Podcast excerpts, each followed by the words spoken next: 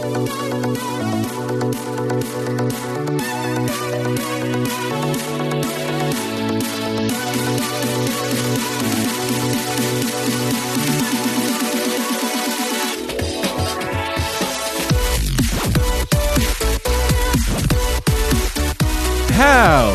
everybody, and welcome back to the DeathDoorProds.com video games podcast. As always, I'm your host, the Dead Man Joe. Today we have Ziploc Bob Hello. and Alex. Yo. And yeah, we're here as Here. usual. Yay. And this time I actually played a bunch of games, so I won't have like two things to talk about. Yeah, I Yay. I played an actually surprising range of games. oh, God. I also sold Uh. my 3DS. Uh, I actually sold a bunch of those uh, Steam trading cards because I needed to buy someone a birthday gift. I got them Fallout 3 because of Oh, the sale. Because they have New Vegas, and I couldn't afford Fallout 4 even on sale, so I got them Fallout 3 because Fallout I'm like, 3 is kind of a downgrade from New Vegas. yeah, but Well, it depends who you ask. Well, she's been saying it's like I've been want I want to play it, I want to play it, and blah blah blah, and I'm like, It's- here, you have the game. It's still a good game, just that, you know, like, if you play New Vegas first, Fallout 3 is kind of lacking. Yeah, yeah, I had Fallout 4 I- bought for me, and I'm like, Yeah, I play. Yeah, I mean, I played New Vegas and then I played three, and I was like, yeah, this has a severe lack of spinning heads.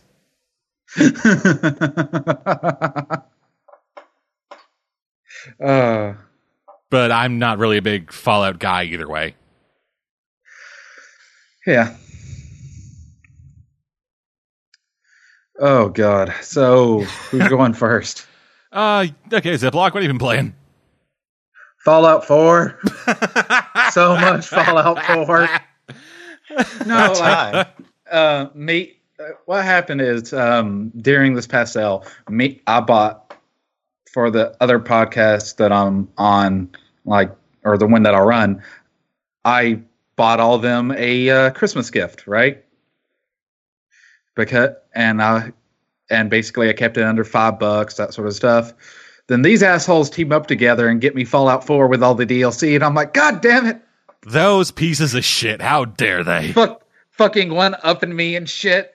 How dare you give me free games? It's like this game's awesome. And all the DLCs, too. I hope you cunts Oh, burn yeah. in hell. That's impressive. I only played the first one. By Oh, the time the others came out, I didn't really care anymore. yeah, they they bought me that and the season pass, and I'm like, oh fuck. And like, and as a thank you gift with one of them, they bought me also bought me Sonic Generations just for inviting them to be over in the podcast because they really, I guess they really needed something to do or something. But holy, yeah. Um, You motherfucker. I've Before I- never gotten paid for bringing fuckers onto this podcast. yet Yet, I don't have you added to my Steam library, dipshit. hint, hint. that shit will happen with me. Okay. Yeah, but uh, my girlfriend gave me thirty bucks to spend on myself, and that was her birth her Christmas present to me. There's my Steam ID. We'll add it as soon as this is over. Okay. Um, just don't expect anything until at least post paycheck. of course, right? Yeah, naturally. So I decided to buy the first game I ever got on the PlayStation Three again. Overlord. Fuck. Why did Overlord. you get rid of it in the first place? Right. I lost it in a move, Oh, I hate when that Oh happens. god, that's terrible. But now I have it forever because it's because I got the Steam copy. Uh, I bought the bundle to where you get Overlord, Overlord Raising Hell, Overlord 2, and Overlord Fellowship of Evil. I've only played the first one so far. Like I was going back and replaying it, and I forgot how fucking hilarious that game is. Yeah, I played that game at a fucking PC arcade we had in my town. It's fucking amazing, ain't it? It was a lot of fun, yeah. It was surprising to me how much I actually like that game because I'm not usually one for those kind of games where you're just like controlling a bunch of dudes or whatever, like fucking Yeah. evil Pikmin. Yeah, the little goblins. I was like, I didn't think I would enjoy it at first, but I can't believe how cathartic it is to be Die in my name, minions, go. Yeah, pretty It's much. It's like burn everything. it's amazing. uh, I mean, hell, just slapping the jester around for about half an hour was the first thing I did. it's like, and slap, slap, slap. I get it. You're evil. You're really fucking evil. Quit it. Never. Nope. You're here for my enjoyment, dipshit. I am your overlord, and you will be my slap bitch. You put the lotion on its skin, or it gets the the axe its- again. Puts the lotion on its skin, or else it gets the hose again. Push the lotion on the skin, or else it gets my hand again. Yeah, so that was fun. or they they really need more games where you get to play the bad guy and that's your only option. Like that's the entire point of the game. Kill everyone. Leave no survivors. Well, outside of hatred, because at that point you're just being a sadist. That's true. Well, It's like- you're more of a masochist. Because hatred is pretty bad. Yeah, it is. I played it for five minutes and then returned it through Steam. Overlord's at least functional. Not only do you not get punished for taking the evil route, there's only an evil route. It's like you get rewarded for playing the game because all it is is evil. Yeah, it's like, But, hey, you like- like hey, you regenerate health by doing fucking execution style kills. But while you're in that fucking pre-canned animation, the cops are shooting you. Uh-huh. it has its bugs. Speaking of bugs, so Sonic Generations is a game. I beat it in a day. Yeah. Sounds about right. Like seriously, I downloaded it one day and I S ranked everything as far as like all the main missions, all the rival missions where like um the rival missions the if you guys for those listeners that don't know, is basically it's a little side mission to where you're going against Shadow or Metal Sonic, and it's actually kind of cool. I even S ranked all the bosses in a fucking day. The game's notoriously fucking short. And I didn't oh. find it that buggy. Speaking of playing At the bad first. guy, just speaking of playing the bad guy, fucking remember Shadow the Hedgehog? Oh God. Well, well, it's like you know he's edgy and stuff. That's America, and he has a gun. That's America, right? Yeah, I'm no, ambivalent. Japan. I'm ambivalent that's to you. good and evil. That's what Japan thinks America is like sometimes. You know, it's like I'm a Twilight, and I, lo- I love eating McDonald's. Yeah, that that's how Jama- Japan pictures America sometimes. Nobody likes Twilight. Nobody. Somehow, No. tw- I don't know how Twilight is so popular when everyone I've talked to hates it. Because Right. there's because there's a 15 year old masturbating to it somewhere. I mean, I, I was told. I, I mean, Oh, I was told I, I was told I wasn't allowed to hate on Twilight unless I actually watched it because just hating it through hearsay was stupid. And how how Oh, would I how would I know uh, if I didn't form my own opinion when I was just listening to the majority? But then I watched the first movie and I was like, no, the majority was right. I watched all five movies Why did would you do that to yourself, you strange, strange person? for the website. you can say. I will say this. Oh, that's true. I guess you would have had to. yeah, you can and- say I don't want to part. I don't want to watch the movie, but you can't say you hate the movie until you watch it because you don't have any association with it. I have watched these movies because, well, men will do anything to get laid. Oh, I watched it in an attempt to get paid. That too. Also, for anybody out there, one, Uh, for anybody out there who's interested, uh, you can find the full commentary tracks for every Twilight movie available now on DeathStoreProds.com, SoundCloud, iTunes, and Stitcher. You know, honestly, I'm surprised that you're not a cutter as masochistic as you are. And pain in the soul lasts longer and does more than pain in the flesh. Fair enough. that's one way to look at it. The mental Fun- scars run deep, my friend. My brain Funny looks thing. my brain looks like a scene kid. God. Funny thing, I didn't notice how buggy Sonic Generations was. Correction, the 3D levels, the 2D levels are fine. Um, it's the 3D levels that are buggy as hell. Like the controls feel off, everything just. Mm-mm. Wait a minute. Until- hold, hold up, hold up, hold up. Do you mean to tell me that a 3D Sonic game doesn't run very well? What a surprise! Not when you're trying to S rank all the side missions. I'm shocked. Kel Is- a fucking please. I'm shocked. Shocked But, to find like- gambling going on here. But I mean, you know, after the fucking. it played very well. I mean, after the fucking magnum opus of S-rank. goddamned fucking Sonic Boom Rise of Lyric. Yeah, Rise of Lyric is actually, in my opinion, worse than Sonic 06. And that's totally fair.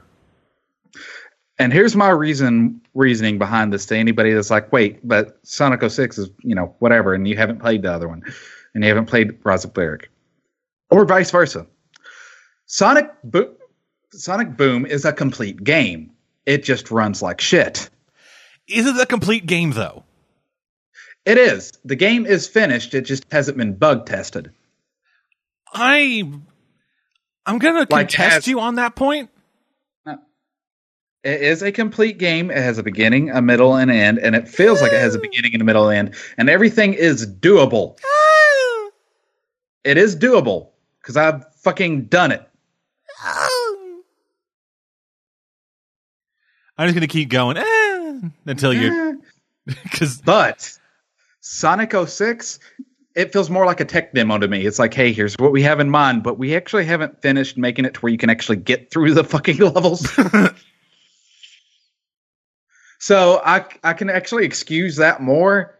Yes, it's the it's a worse game because it's not a complete game, but I refuse to ever review it because in my mind it's a fucking tech demo. Rise of Lyric is 10 times worse because the game is complete. It has a fucking completionist reward that you can't unlock because of a fucking glitch. Because, like, to get it, you have to beat all the levels on hard mode, right? yeah, There's one level when you beat it on hard mode, it doesn't proc that you did it. So literally, no oh. one knows except for the programmers what the fuck you were supposed to get. I don't even think the programmers knew what it was. Like they like they like put it in there, and then that was like fucking day before they shipped it out for cert. And it's like, hey, what do we do? I don't know. Just fucking like, okay, write write the code in, just fucking break it. Then we'll ship it out. Fuck it, Fuck it, dog.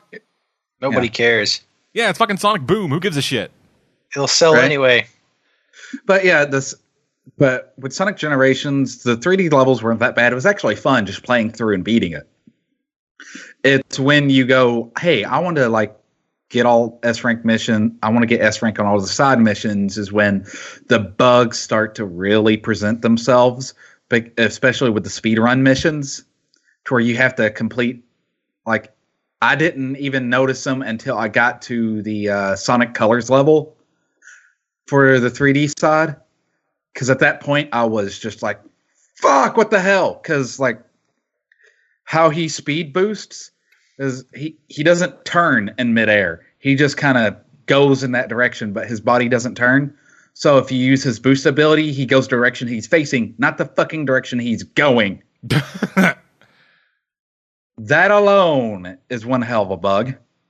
Ugh. But I'm going to say that's due to the poor controls. But also, sometimes he, when you do that little homing attack, the targeting system is just so fucking glitchy to where, oh yeah, you'll hit the guy, then keep going through him and off into death. So I actually got to the point to where I knew which guys to hit and which guys to where if I hit them, I'm actually going to kill myself. And I still haven't S ranked it because the time is goddamn insane. I just like to point out, I I feel the need to say this whenever anybody talks about a Sonic game. Because I find it wholly depressing. That is. There The are still are die there are still diehard Sonic fans. There oh are- yeah, I know a few. And here's the thing: I even had a Sonic and Knuckles bought for me. You know, Sonic Three and Knuckles for the that you can buy that on Steam, and someone bought it for me. And it's like, hey, review this. I didn't know that was on Steam. Yeah, um, it's part of the um, Sega Classic Pack. oh god, just Yeah, Sega Mega Drives and Genesis Classics. It's under that.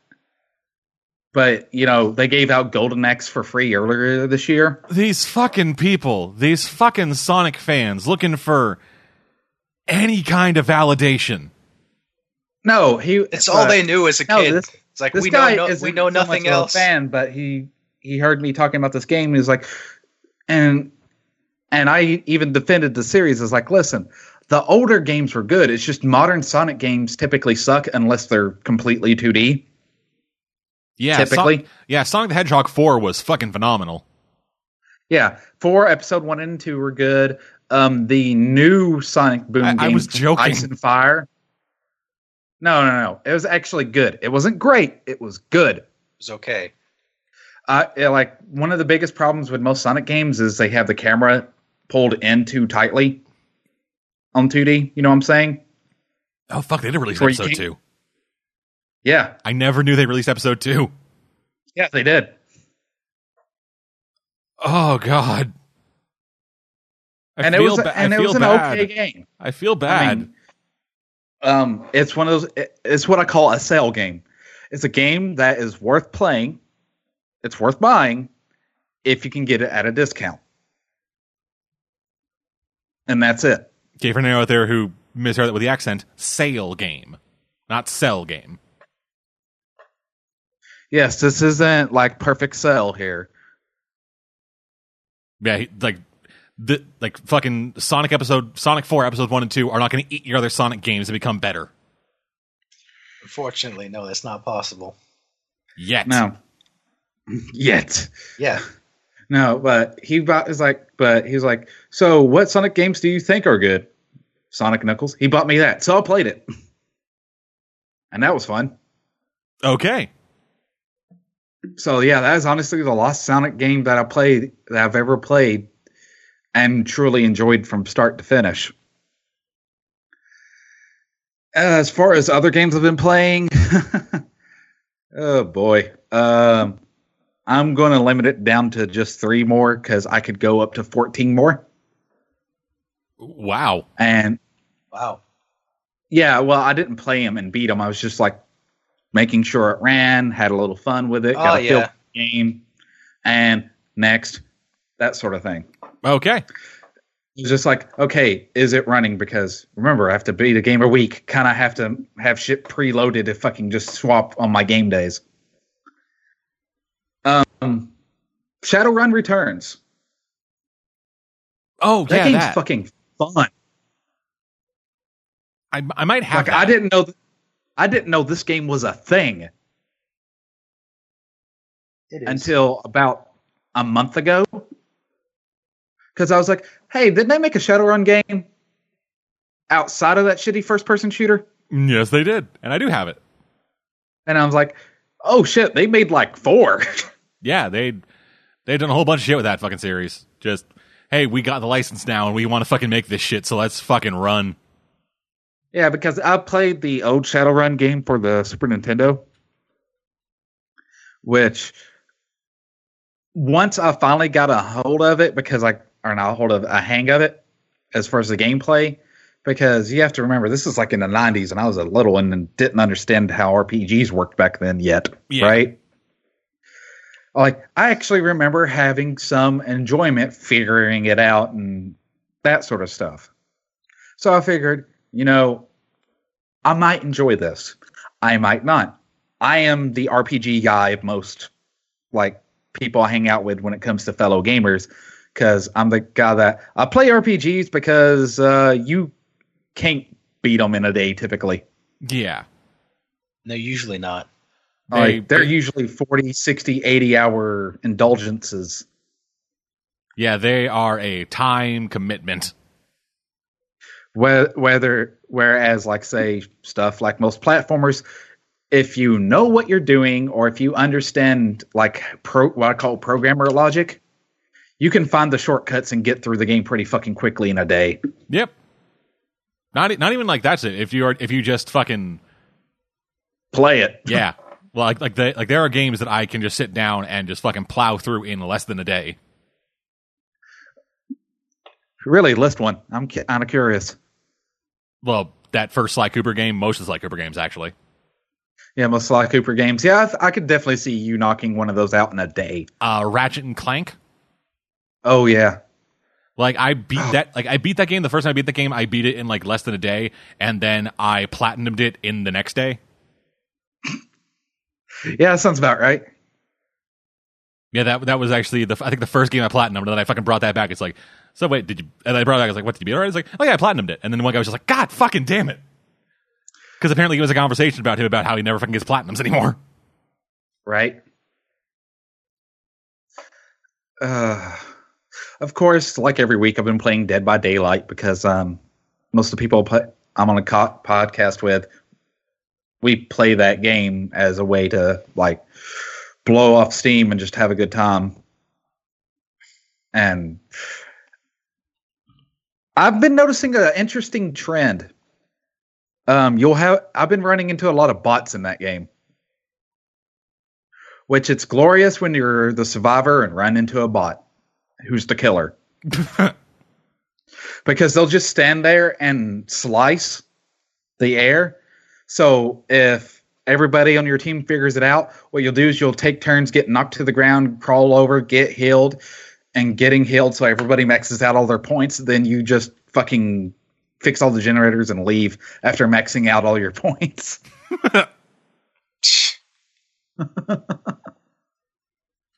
So why is there a sudden influx of bots in that game then? Um, because uh, like two weeks ago, maybe it, I think maybe it was last week or yeah, I think it was this pre- past weekend. Uh, there was a uh, double blood point weekend, and blood points you earn by getting points in the game, and that's what you use to level up, get new gear, that sort of thing on the blood web. So you had a, and even as a hunter, every time you hit somebody, you get blood points to level up your hunter, right?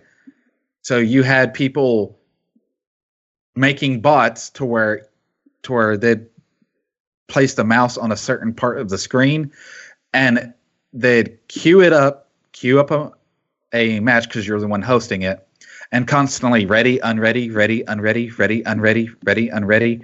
And once it pops off, the match pops off, they're just slicing in the air and like they're making like a million blood points while they're asleep.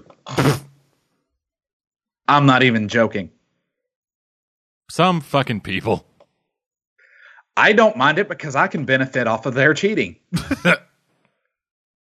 It's like uh, during that weekend, I was getting like uh, thirty thousand a match every time I ran into one of those fuckers, and I got four in a row. Nice. So I started going in matches with no items because if you escape the match with your item, you keep it. But if you lose the match with your item, you lose it, right? Yeah. But the thing is, is you can go to a crate, grab grab an item, and escape with it, and now that item is yours as well. Nice. So I was getting a bunch of like you know toolboxes to help with generate that would help helps with popping generators quicker, um, and med packs where I could heal myself whenever I get hit and stuff like that. And I was occasionally get lucky and get the rare or the rare or ultra rare items like the key, which basically there's um, if everybody's escaped or if everybody's dead and enough generators have popped up, the there will be a trap door that you can escape out of, right? But it only opens if there's enough generators activated. If not, you need a key. Not and there's different types of these keys. There's the broken key, which won't open it anyways, but um, you have add-ons you can put on the key to make it do different interesting shit. Yeah. But yeah, I've got a um, skeleton key, which is it doesn't matter if anybody's if everybody's there or not. It doesn't matter what. You can just open it and exit immediately, Huh. which is fucking awesome. But the thing is, it's an ultra rare, so you lo- use it, it's gone. Uh-huh. Like unless you somehow escape the match without using it, you're not keeping it. and they're hard to fucking find Okay. because the charges on it is just enough to open it, open up the thing, and that's it. Okay. And for the last game that I'm going to bring up that I thought was, well, it was interesting. Um, Cthulhu saves the world. Is that that game from the guys who made like Breath of Death 7 or whatever? Yep, came in the same pack. Okay. I have seen that game floating around since I installed Steam. It is hilarious. As an RPG, it's not that great. But as just an experience, it's worth playing through once and just getting that one hell of a fucking laugh. Because god damn is it funny. Because I bought it a long fucking time ago. I just finally got around to like install it, play it, blah blah, blah and I played it for like two hours. And and was laughing my ass off whenever the story beats were happening, which is quite often. But basically, this is how the game starts. You're Lord Cthulhu, and you're rising, and this magic man zaps your powers away. Yeah. So then, and the narrator says, like, yeah, the only way he'll be able to get his powers is if Akathy, you know, becomes a hero. And then Cthulhu breaks the fourth wall and says, Hey, thanks for telling me that, narrator. I'm going to go do that now. and within 10, within the first five minutes of the game, you get a groupie. I mean, a side character that he calls a groupie. He actually says, like, it's like, no, you're not my love interest. This is strictly a rock star groupie relationship. Well, it's good to know where Cthulhu stands. Yes. Yes, you don't want to lead anybody had- on. You just want to make you just want to make very clear. Hey, this is where this this is where this relationship stands. but yeah, since you rescue her, you're like she's in love with you, and there's even a joke's like, "Is that a live starfish in your head? On on your head? Yes, we, I call them whatever, right?" And he's like, "Wow," and people call me disgusting. But yeah, you're you're Cthulhu trying to be a good guy so you can get your powers back, so you can be a bad guy again. yeah, it sounds pretty good. the gameplay is eh. It's like um old ass like an like NES era RPGs, but not the quite the same battle system. It has its own little take on it. And it's difficult. But the story is hilarious. But yeah, the these were made by the same guys who made uh, episode three and four of the on the rain slick precipice of darkness, the Penny Arcade games.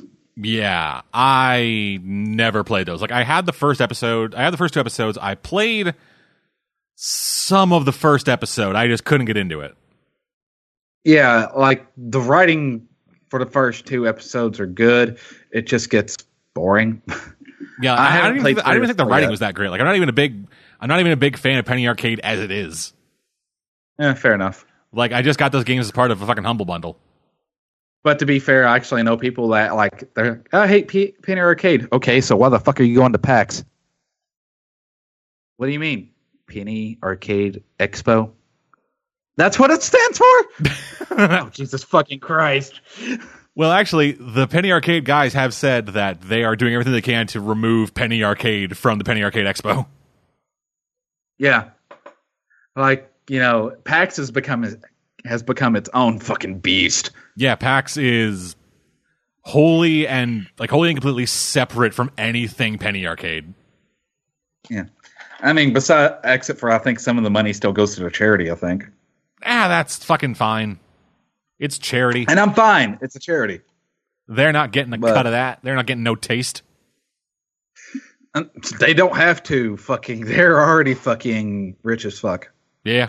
But yeah, but it, but yeah. So far, this is what I've played this week, or these past two weeks, Okay then. minus uh, again like seven or eight other games. But um, just for people who are curious, I've also got, as far as the other games that I actually got but haven't and played a little bit of, but not going to get into, uh, Rise of Nations Extended Edition, Saints Row 2, since I already owned the third. Um, I finally actually broke down and bought Bit Trip Runner because, you know, why not? And how was it? It was fun. Yeah, I love is. rhythm games. I love rhythm games. Runner Also 3 is coming soon. I got Baldur's Gate 2 Enhanced Edition. And I I haven't played it yet. But this is the crazy part. This is the first game I've ever bought just because I I had a fan request of all things in my comment section.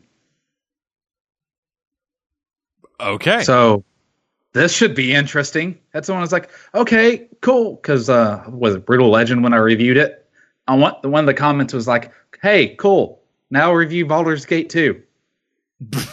Fuck it, why not? that that sounds like an excellent choice. Cause I'm I've played the first one. I oh god, and I was never good at AD and D, even in pen and pa- paper, because I never could get my mind to wrap around the idea of Thaco. Thaco? Yeah, two hit armor class zero. What the fuck is that? Uh, okay, um, it's been a while, so let me fucking Google it to um get my mind in the right space. If that makes sense.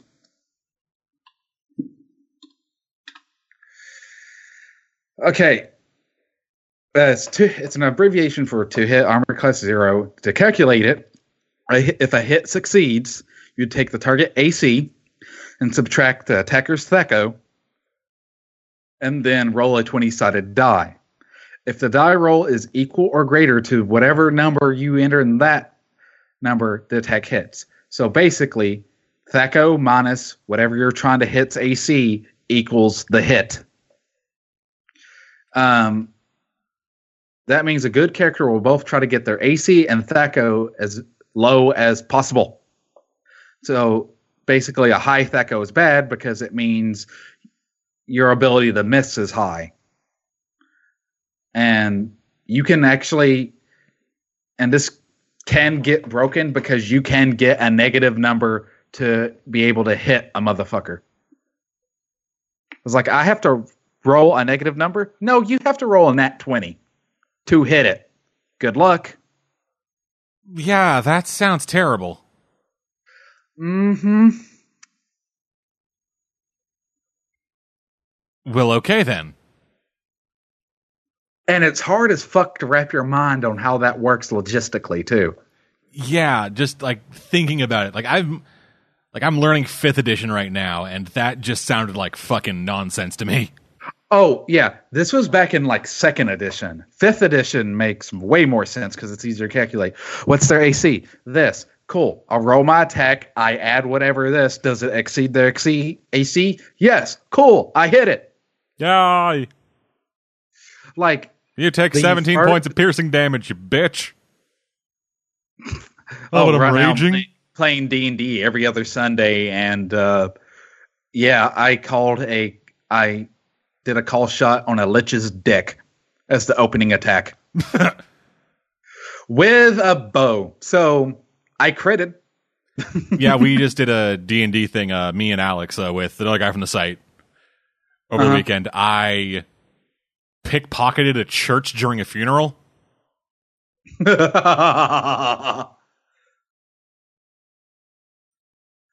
And Yeah, then, and then I stealth through an o- then I stealth through an open empty room behind a shaman and bopped him in the back of the head with a fucking club.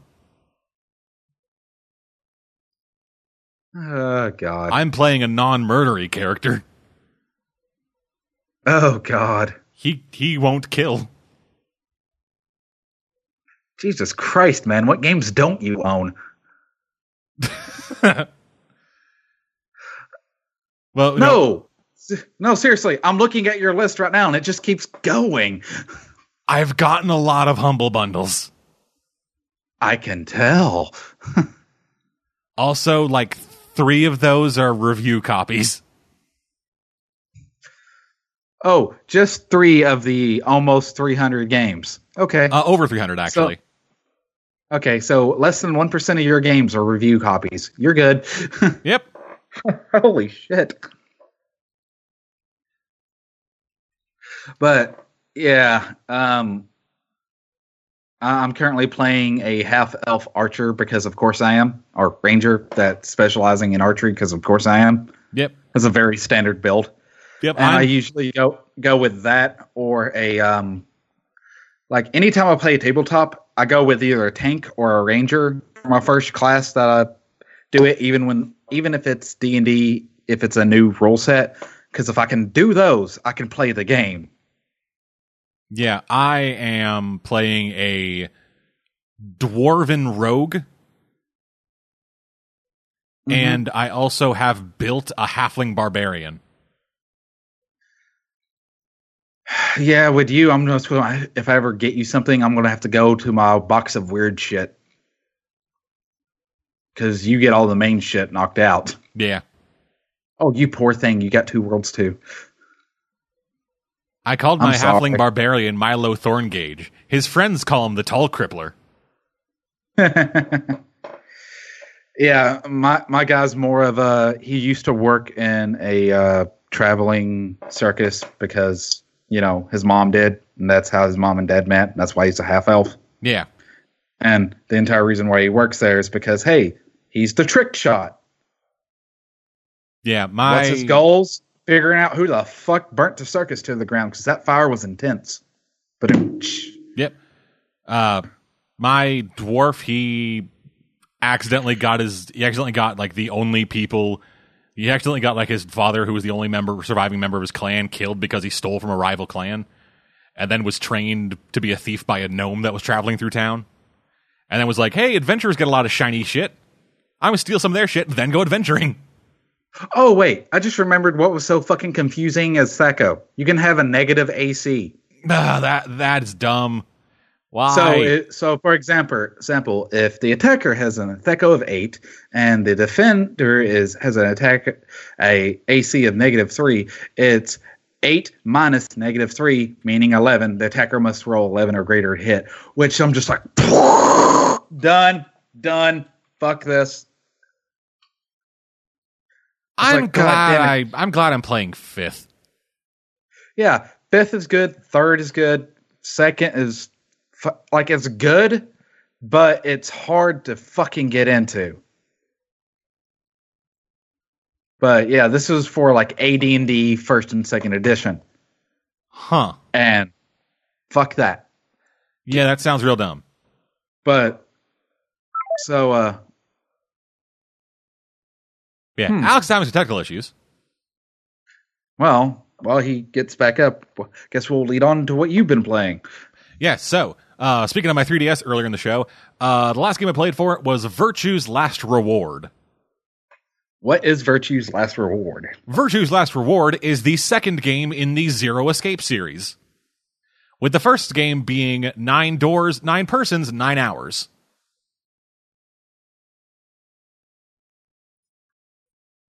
So the story of these games is you are a person who wakes up in a room. Mm-hmm. Uh, you were kidnapped and brought there, and then when you get there, uh, when you wake up, there are eight other people. Yeah. Uh, it is then reve- it is then revealed that you were taken here by somebody called Zero. Okay, do you hear me now? Yes, we Yes. do. Okay, I have no idea what happened. For some reason, my mic just randomly stopped working. Huh. Lovely. Yeah, well, my audio is going to be no good now, I guess. Uh, are you? we- We'll we'll work it out. Just uh, get back and make sure you're recording properly still. Okay. Yeah. Yeah, I'm recording now. All right. Okay, good. I will. Sorry about that. I have no idea what happened. No worries. Yay, editing. Yep, editing's fun, right? Yeah. Yeah, yeah, yeah. This is why I'm gonna get someone to edit four of the video videos that I do a week because doing five a week is fucking killing me. So anyway, Anyways, okay, so it's on 3DS. Yeah, it's on 3DS and PlayStation Vita, PS4, and Windows. Huh. I guess it got a re-release. So anyway, Uh, yeah, I'm just looking at the. but yeah. So the original game was Oh, just like that. You just were like a person. You woke up in a room, and then you had to solve puzzles to escape the room. And then when you did, you got into another room that you had to solve a puzzle to escape from. And there was like a visual novel story going on throughout. And going into the sequel, it is a very similar setup. You are a person. You wake up in a room, uh, but there's another person in that room with you. So then you, so the two of you have to solve a puzzle, which is you have to solve a puzzle, and they will occasionally chime in with color commentary. Once you do, you escape, and then you and then you find uh, seven other people, and all of you have watches on these big ass watches that all have uh, a number, a word, and a color on them. I remember this game. This is like if the first Saw movie got a good game. Yeah, That's what I've kind been of. told. Yeah, What ki is this kind called? of. Uh, it's Virtue's Last Reward. Yeah, Zero Escape Virtue's Last Reward is the full title. And Interesting. let me correct myself. Apparently, the PlayStation Vita, PS4, and Microsoft Windows ports are coming in 2017 outside of Japan. Ah, yeah. Uh, the, yes, the, the ones that the ones that have been to itself. Yeah, the ones that have been released on like the one the, uh, the the Zero Escape game that are on all those platforms in America right now are Zero Time Dilemma, the third game in the Zero Escape series. Yeah. So, thank you for misleading information, Wiki. But yeah, so before we continue, let me tell you the names of the characters in this game. Oh, There- I'm all ears. There is Phi, Tenmyoji, Alice, Quark, Clover, Luna, K, Diro, start Dio, and Sigma. Wait, Dio? Uh, not that Dio. Not that Fuck. Dio. This Dio. Oh, so- I had my I had my hopes up. Okay. This Dio is a blonde bitch in a steampunk jacket and top hat. Oh, that sucks. Because I was hoping he would rock for a long, long time. Uh, no, it is not I, Dio. I thought it was someone else, but it is actually I, Dio. uh, But yeah, this thing, this game series, this game is kind of a who's who of currently working voice actors. Because, like, of those characters listed off, we have Tara Platt, Laura Bailey, Liam O'Brien, and Troy Baker. As well dear as Ma- God, how much did they? co- How much did they shell out to make this fucking game?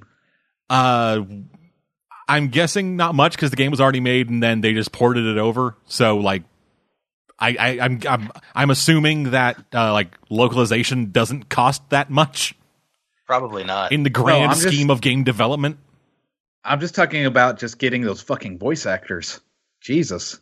well, they're not that expensive compared Yeah. to like. And to be fair, the voice actors just went on strike for better rates, so they were probably getting paid shit to begin with. Probably, yeah. Yeah. Well, another reason why they're getting paid is like, hey, so we sound sound the in- the non-disclosure agreement. It's like, yeah. So, um, the character that that you want me to play, yeah. What's going on? Because I don't want to play a character that's going to be kind of like controversial. Okay, so yeah, we can't time give travel. you those those things. Well, fuck. I guess I'm South African now. Basically, Shit. Yeah, they would they wouldn't like tell them anything about their characters or something. Yeah. yeah. Like if there's anything controversial, they would not bring that up until after they signed their contract and were already locked in and couldn't afford to get out of it. Yep. Also, like no workers' comp or like health insurance or anything. Just fuck it. Yeah, and like and voice actors sometimes to improve their performance will be will do in their voice acting while doing stunts, you know? Yeah. And there's no stunt coordinators there. Nope. Just fucking go do this shit. Like, And I'm like, you know, that's there for safety and for it to look better, so Ah, fuck it. If he breaks his arm, it'll look great in the motion capture. Yeah, I think they just don't care. it's like, okay, you cheap ass sons of bitches, you need to start paying the programmers more, your voice actors more, just everybody more, because you keep on fucking the consumers anyways. So I think it's, It's safe. like so you- I think it's safe to say we stand with voice actors in their strike. I guess so. I do. But Like, yeah, so uh, yeah, so feel the- free feel free to disagree with me, but I really do. but yeah, so the game is you are you're playing as this guy named Sigma. I believe you are Sigma, and you wake up in a room with the girl Phi. Uh, Phi's a bitch, and she might know more about what's going on than she leads on to be, than she then she than she says she does. But yeah, so you Ah. yeah, so you solve the puzzle. It's it's it's actually it was a it's a very much an adventure game puzzle. Like what I had to do was I had to look at a poster on a wall and note down the number of old people and babies. Uh huh. That's a s- strange puzzle. Then I had to go to like elevator style like like like a horizontal elevator style buttons and then push in the number of babies I saw and the number of old people I saw and then go over to the regular elevator style pad and push on the number 3 because there's a rabbit on the top and the main antagonist for as much of the game as I played before I got sick of it was a rabbit named 03. Once you do that, an SD card pops out that you then put into this giant computer in the back that gives you a like a three by three grid with shapes of like stars, moons, and suns on them. They, they then have to put into a safe that then gives you some piece of information. What the fuck are they smoking when they make these games? Because I want some. Then what I had to do was I had to go Oh back. god, it keeps going. Yes. Then what I had to do was I had to go back to the place where like the button where like the buttons for the old people and babies were, and take off the ends of the handlebars because those were screwdrivers. I then had This is to getting really strange. Oh, no, sorry, not screwdrivers, socket wrenches. So I then had to put the proper sockets on the proper wrench and then take off the bolts on this like fucking ventilation shaft that then revealed a sliding block puzzle. Once I solved that, then another SD card popped out, which I then grabbed, put into the computer in the back, gave me a different code on the 3x3 grid. that I had to put into the safe, which turns out has a revolving door and like fake back to it, where I then got a key to get out. Excuse me, I'm gonna get high now to better prepare myself in case this gets going. The second puzzle. that was only the first one. Yes, the second puzzle was I had to search around a room for nine different bottles of alcohol, three empty glasses, and the pieces of a globe. I then reassembled the globe and put it back on this and put it back in its little globe stand thing. I then had to go to a clock and set the clock to the right time based on alcohol. Oh wait, what? Uh, what? Yeah, the so now clock they're both high and drunk. the clock face didn't have numbers. It had colors. Wait, wait, wait. It had colors and names Based of things. on alcohol. Yes, the alcohol there was like fucking red alcohol, green, blue, blah, whatever, and then there was like island, there was like island, sun, moon, galaxy, whatever. And so that's how you mix drinks. You know, you mixed a color and then the type of alcohol to get like a fucking red planet. Once I did that, it I, then mean, I sh- guess it makes yeah, sense. once I did that, a light then shone out of the clock onto the side of the globe, which then fucking sprayed out this image that had half the letters lit up in red. Okay, I am convinced this is what an acid trip looks like from the outside. I then mixed the drinks, which got me the code for the more information. I then had to solve a logic puzzle based on a man, his wife, and their child coming into a bar and ordering alcohol. Dead man, Yes, give me do me a favor. yes.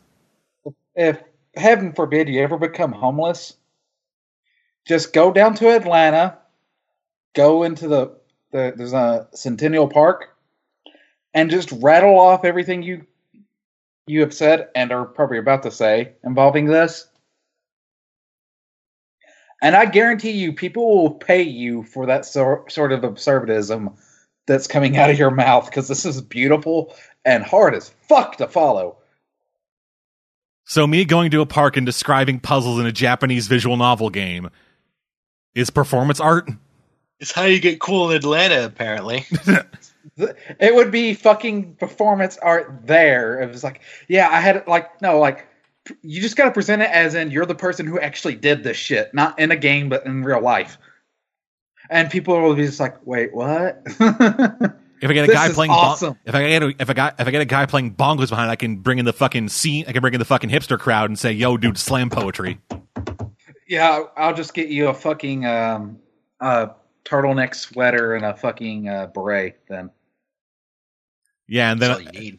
well, then they'll come up and say, "Oh, this guy's fucking trying too hard." Then I'll come out there wearing nothing, and they'll be like, "Oh, he's so fucking natural." Shh. And just look down and go, hmm, "Okay, I, I can appreciate that." And just so we're clear, that's not even getting into the story side of things. Oh dear God, there's more. Yeah, there are nine characters. Technically, ten if you count the antagonist. And every one of them has something like that. Uh, every one of them has a backstory. And there are branching paths depending on which person you choose to go with. Mhm. Yeah, yeah. So Yeah. yeah. So, so when you get so when this you go, game, my mind is not ready. also, it seems to think green is a primary color. Because of RGB. God damn it, I hate it when they do that. Yep. Uh, so for those that don't know, on the color wheel, green is not a primary color. Yellow is. It's a secondary color. Yeah, green is a secondary color made up of combining two primary colors, blue and yellow. Yeah. It's it, for the paint color wheel. Now, for the uh, printing slash Display, like, I the guess. yeah, printing slash um, basically, and the same color palette your TVs and stuff use. They use combinations of red, green, blue. Unless they're more advanced, then they also use cyan, magenta, and slate. Is the actual name of the color? It's basically a grayscale to give like sharper blacks and stuff. But you know, this is where you get your six and seven colored printers from. yeah. Um, yeah, those are your primary colors is RGB, red, green, blue, and that's why you can insert a hexadecimal code or an eight-digit hexadecimal code to get certain colors that that hits a 256 um, color spectrum and the old stuff, and now it's in the fucking billions. Yeah. So But yeah, suddenly that's a getting all translation artistic here. So what you have to do is uh, so, so with the nine people, uh, you're divided into three pairs and three solos. There is the red pair and red solo, uh, the blue pair and blue solo, and then the green pair and green solo. Uh huh. The pairs then have to team up with a solo to access one of the chromatic doors, which are there in yellow, magenta, or cyan. Oh god damn it! They are going off the printing wheel. Yep. And it is. It's kind of fitting that I just offhandedly explained it, and then it becomes part of the game. Yeah, they spend a lot of time explaining the fucking chromatic door shit and fucking color wheels and what have you. And I probably explained it a lot more simply. But yeah, so then after you ch- after you then choose a partner, go into one of the chromatic doors and solve the puzzle. Uh, the chromatic door was the alcohol puzzle. You then come out the other side of, of this giant ass facility where you meet up with the rest of your crew. And just so I can describe like some of the people, uh, so let me just actually pull up their names again so I can remember what the fuck they're called. You got Sigma, Phil, Tejumoy. Okay, so uh yeah, so Sigma, uh I didn't see him in the time I played. He was just a voice. Uh huh. Phi is a tiny girl with white hair with a black flower in it. Tenmyoji is old man. Phil. Ten- Tenjumoy, Phi- Phil. Wow. I, I really cannot read Japanese. Yeah, uh Alice, And Phi is Greek, so there's twice on me. yeah, uh Alice is dressed like Cleopatra. I think. Quark is a child with a military helmet.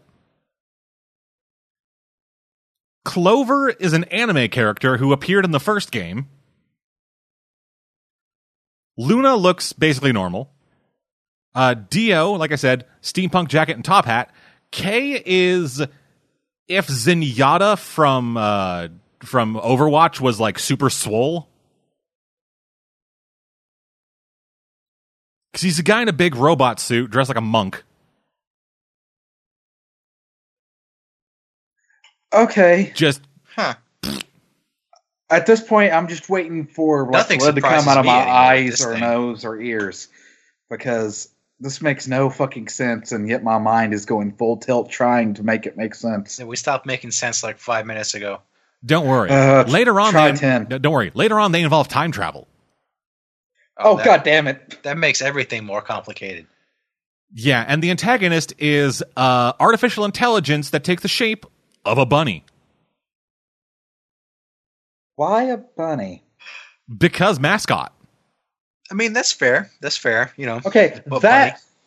so far has been the one thing you said about this game that makes any fucking sense. The puzzles are mostly just poke around at everything until you see two things that kind of look the same. And like the the fucking the thing that drove me away from this game was the story of it. Because like I am an anime fan. This is a well-known fact. We've discussed anime at length on like off like off, you know, recording and sometimes on recording. Hell, we've we, we've discussed anime on recording in this podcast. Yeah. And this was just fuck. Well, just, it is ta- hey. it is taking like some of the worst aspects of some of the anime that I've seen and just kind of cramming it all into one thing. Just taking all these characters, like fucking none of which are actually likable, with the exception of the guy in the big Buddha suit. Okay, I have one question Yes. before before I make my comment about this, dead man. Um, did it have the obligatory, obligatory anime character with huge ass boobs? Uh, that was Alice, the lady who was dressed like Cleopatra. Okay, so now I can actually say the first thing that hit my mind and not the second. Um, congratulations. You just now know what it feels like to be exposed to anime for the first time, and the person exposing it to you picks it picks something made by a Bari. Your mind is fucked. You don't know what you saw. You don't even know if you like it or not. No, you no, just no, no, never no, want to go that- through that confusing experience again. No, here's the thing. I watched it. I understood everything that was happening, and I didn't like it. Not one bit. Like, like voice acting. Like, I'm not a big dub guy. hmm So, like, whenever there is an option to do like Japanese voices, I will tend toward that unless it is something that I was exposed to and had no control over. Like, DBZ. like DBZ, like Fullmetal Alchemist, because like I, like when I first watched Fullmetal Alchemist, I watched it on TV, and the only the only played was the dub. So now I actually can't watch the fucking FMA sub. Yeah, like with DBZ, every time I hear Goku's Japanese voice, it doesn't sound right. Doesn't Yeah. sound right. no. And uh, same thing with uh, Persona, like Pers- Mhm. like Persona Four specifically. I have spent hundreds of hours with Persona Four, and so now I can't hear anything other than the American voice actors. Yeah, you can't unhear the American stuff because every time you hear the other stuff, you're like, wait a second, this isn't right. Um, Yeah, exactly. When I what's funny is I have the exact opposite problem with Naruto. When I first watched it, it was dubbed because that's all I had, or no, it's subbed because that's all I had because it was a boot, bootleg in Iraq, right? yeah, You know, you get like five seasons for ten bucks, that sort of thing. yeah, I was like, yeah, Mister, it's, it's good, it's good. I was like, okay, sure, why not? Because it was something to spend those times when things are dull, which is a lot.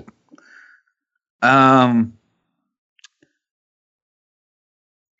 the pronunciations of certain words don't sound right. Naruto, like the main character, Naruto himself, is a lot more relatable in the Japanese version to me than he ever will be in the American version, simply because with the American version, I keep on wanting to punch him in his face. I kind of wanted to punch him in both versions. Yeah, and like in the English version, everybody kept calling him Naruto instead of Naruto. Yeah.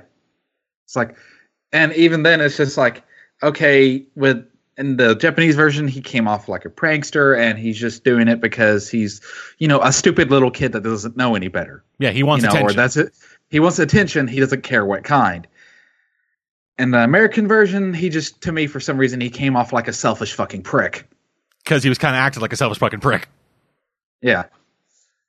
And uh, the voice acting literally was the only thing that shifted it from me. I was like, wow, they they made him sound like a selfish prick when he's supposed to be like this guy who's, yeah, he's sad because he's lonely, but he's being proactive about it and getting attention any way he can. Which, like, psychologically, it's reasonable, even in its unreasonableness. Like, that's not how it works. But you're he a kid, works. so he, he, yeah, he, he's he's working off of kid logic. He's like fucking twelve. Yeah. Yeah, he's working off a kid logic, so it makes sense. Like it's it's unreasonableness makes sense because he's a kid. An American version is like, no, I'm doing this because I'm the best and all you fucking suck, you goddamn pieces of shit. Fuck you, fuck you, double fuck you, you're not cool, I'm out. Uh, Um, no, maybe I just wasn't feeling it. I mean, I found him annoying, and I hated him in both versions. And you're and you know the what? voice you have acting- every right mm-hmm. to say The that. voice acting didn't really change anything. I find him equally annoying. yeah, don't also, worry. I there's ended, also I ended that. Also, I ended Naruto just hoping a meteor would just hit and wipe out the entire universe because I just hated just about everything. Same that here. second Like part and like, how it wrapped up. But you know, like like when I started out when I started out reading that series, I was like, okay, this is actually really cool. I can see why this is one of the biggest things out there right now. And then by the time the end came around, I was like, thank fucking god, we can now move on. oh, I I quit halfway through because I'm just like, okay, I'm done. Yeah, that, that's entirely fair too. Um, but that and I also refuse to refer to any of them as ninjas because the heroes don't act like ninjas, even though they're actually their job description is a ninja. Because to me, a ninja, good or evil, will use traps and guile to fight. Oh, honey. You know, that's not how it works. that's how it's supposed to work. don't you know? It's like it's like saying the guys of One Piece don't really act like pirates. a pirate's a job description, much like Vi- Vikings. Viking Vikings just take over land via sea. That's it. Pirates just steal shit and get on a boat and take them over illi- illegally. Technically, uh, what's the lead character? Luffy is a pirate because he stole the fucking boat. Well, no, he paid for that boat. Yeah, no. Well, no, the boat was basically given to him. Well, the first boat was given to him. The second boat he basically paid for. Oh yeah, Yeah, the, the Going Merry that he was given by the fucking Ram guy from Oh, yeah, Usopp's that's Island. right. The second boat was was built by Franky using the Straw Hat's money. Although he stole he stole their money and built the boat, and then decided to give it to them anyway. So it's kind of roundabout. Yeah, It's kind of a roundabout way of paying for it. yeah. He But ran. suppose- He ran a con to get the boat. So to me, that's still stealing. Yeah, like i'm sorry that's a that's a lot closer to being a pirate than naruto has ever been to being like any character or any of the heroes in naruto has been to uh, being a ninja the things that are closest to being a ninja is all the sound village fucks because they used guile and cunning and traps And uh, well, just to be One fair, Piece, with, the, the only thing you have to do to be a pirate is basically just like have a boat and nose say at "fuck the government." It- yeah, basically ha- have a boat, have a flag, and be like, we're not following the government's laws. That's about it. Yeah, yeah, basically fuck you, it's like, be, man. it's like be a thief and have a boat Not even be a and thief, that- just fucking. You Yeah, you don't you don't have to you don't have to do anything illegal aside from like not when not worshiping the the the World government. the the land. government works walks on basically like as long, even you could just be like flying around minding your own business. If you have a flag and you're like, we don't acknowledge the government, then you're a pirate and they try to kill you. You don't even have to do anything wrong. No, and like uh, there was a there was a like special chapter that uh, Eiichiro Oda uh, released before One Piece began. That was basically like a One Piece pilot episode Hmm. where he actually laid down that in his world there are two separate kinds of pirates. One of them is just like going around having adventures with their buddies and stuff, still saying, you know, fuck the man, but not like fucking raping and killing and whatever. And the other one is the historically accurate version of pirates where they are just raping and murdering everybody. awesome It's like Skies of Arcadia. Yeah, so Yeah. yeah, it's like all the there's like there's like the heroic pirates that just kind of fly around and have adventure, and then the the ones that rape and plunder. yeah, like all the bad guys are the Japanese equivalent of the standard modus operandi for pirates. And then Luffy and his bros just kind of hanging out doing shit. Anyway, yeah. Uh, so Virtue's Last Reward was just boring. I was not Oh. invested. I didn't care about any of the characters. I didn't even. I didn't really like any of the characters. It sounded too convoluted for me to want to do. Yeah, that was the other thing. Like it. There are there are there are mystery series that do front load with a lot of stuff, but it is like you front load it with the simple stuff and then build from there. Yeah, you have revelations like, oh, that's how this. Oh God, you know, and it's interesting. Not here's this and this and this and this and this. I'm like, fuck. Yeah, yeah, you not- just ex- that that primer you just went through melted my brain a little bit. Like seriously, I actually was checking to see if I would get some sort of blood coming out of my ears, eyes, or nose. Yeah, it was it, it was basically like if there was a like a like, like a season of an anime and the first episode was 20 minutes of explaining how a game works with none of the characters doing anything active, just listening. Ugh, fuck that. Yeah. So after that I moved on to a much simpler game, Middle Earth: Shadow of Mordor. oh, that's nice. That is a fucking phenomenal game. Anything after that would taste a lot better. But you you definitely got a palate cleanser. Yeah, Nice. I well, well, the problem, the problem, so the problem with the Shadow of Mordor is I'm playing on PC, and the PC version is iffy at times. Yeah. Like, like I do not have, I do not have a slouch of a system right now. Just for, Yeah. just for anybody wondering, I'm running i7 4790K at stock, 16 gigs of RAM, 2400 megahertz off of uh, an SSD and an HDD, and running a GTX 970 graphics card. Dude. Wow. Uh you got me smoked. I'm not exactly fucking. I like. I'm not having fucking four way SLI fucking Titan X's, but I'm able to run Which most things very well.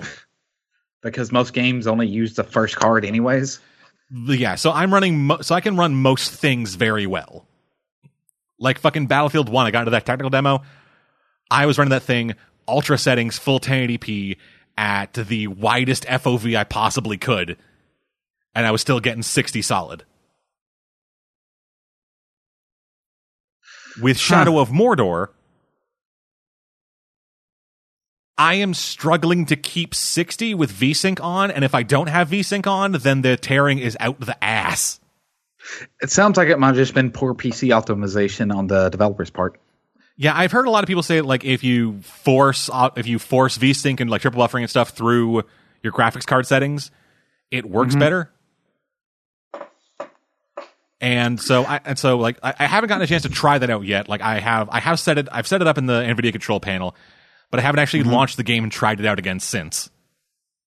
Yeah, like that is a game I would love to review, and even if I, but but one I have to own a copy. But even if I did, I wouldn't review it until at least post um, April, due to I'm currently running a 750. Ah, yeah, that is Like if you know, like once um, tax season comes around, my show's going to hopefully be a lot better, or, or at least I'm going to be able to review a lot more games because I want to be able to show, hey, this is what the game fucking looks like if you got the money. So it still looks like shit, or it's or it looks actually does look amazing if you can pour the money into it. yeah. Yeah. So wait, are you running just a 750 standard? Yep, Oh, okay, not even. Oh, yeah, that is. not even a Ti, and Mm. I have an i5. Oh yeah, you won't. You just won't run that at all. Yeah, Like, like I, I, I can't. like right now I'm playing Fallout 4 on low. I can't even find fucking numbers for a 750. I don't even think mine is that bad. and mine isn't quite impressive. Like I just like I just fucking pulled up. I'm just I just did a search for like 750 Shadow of Mordor benchmarks. All of them were for the 750 Ti. None of them are for the 750 standard. I don't even know what my specs are, but probably not impressive because I, this is just a store bought PC. Well, I can,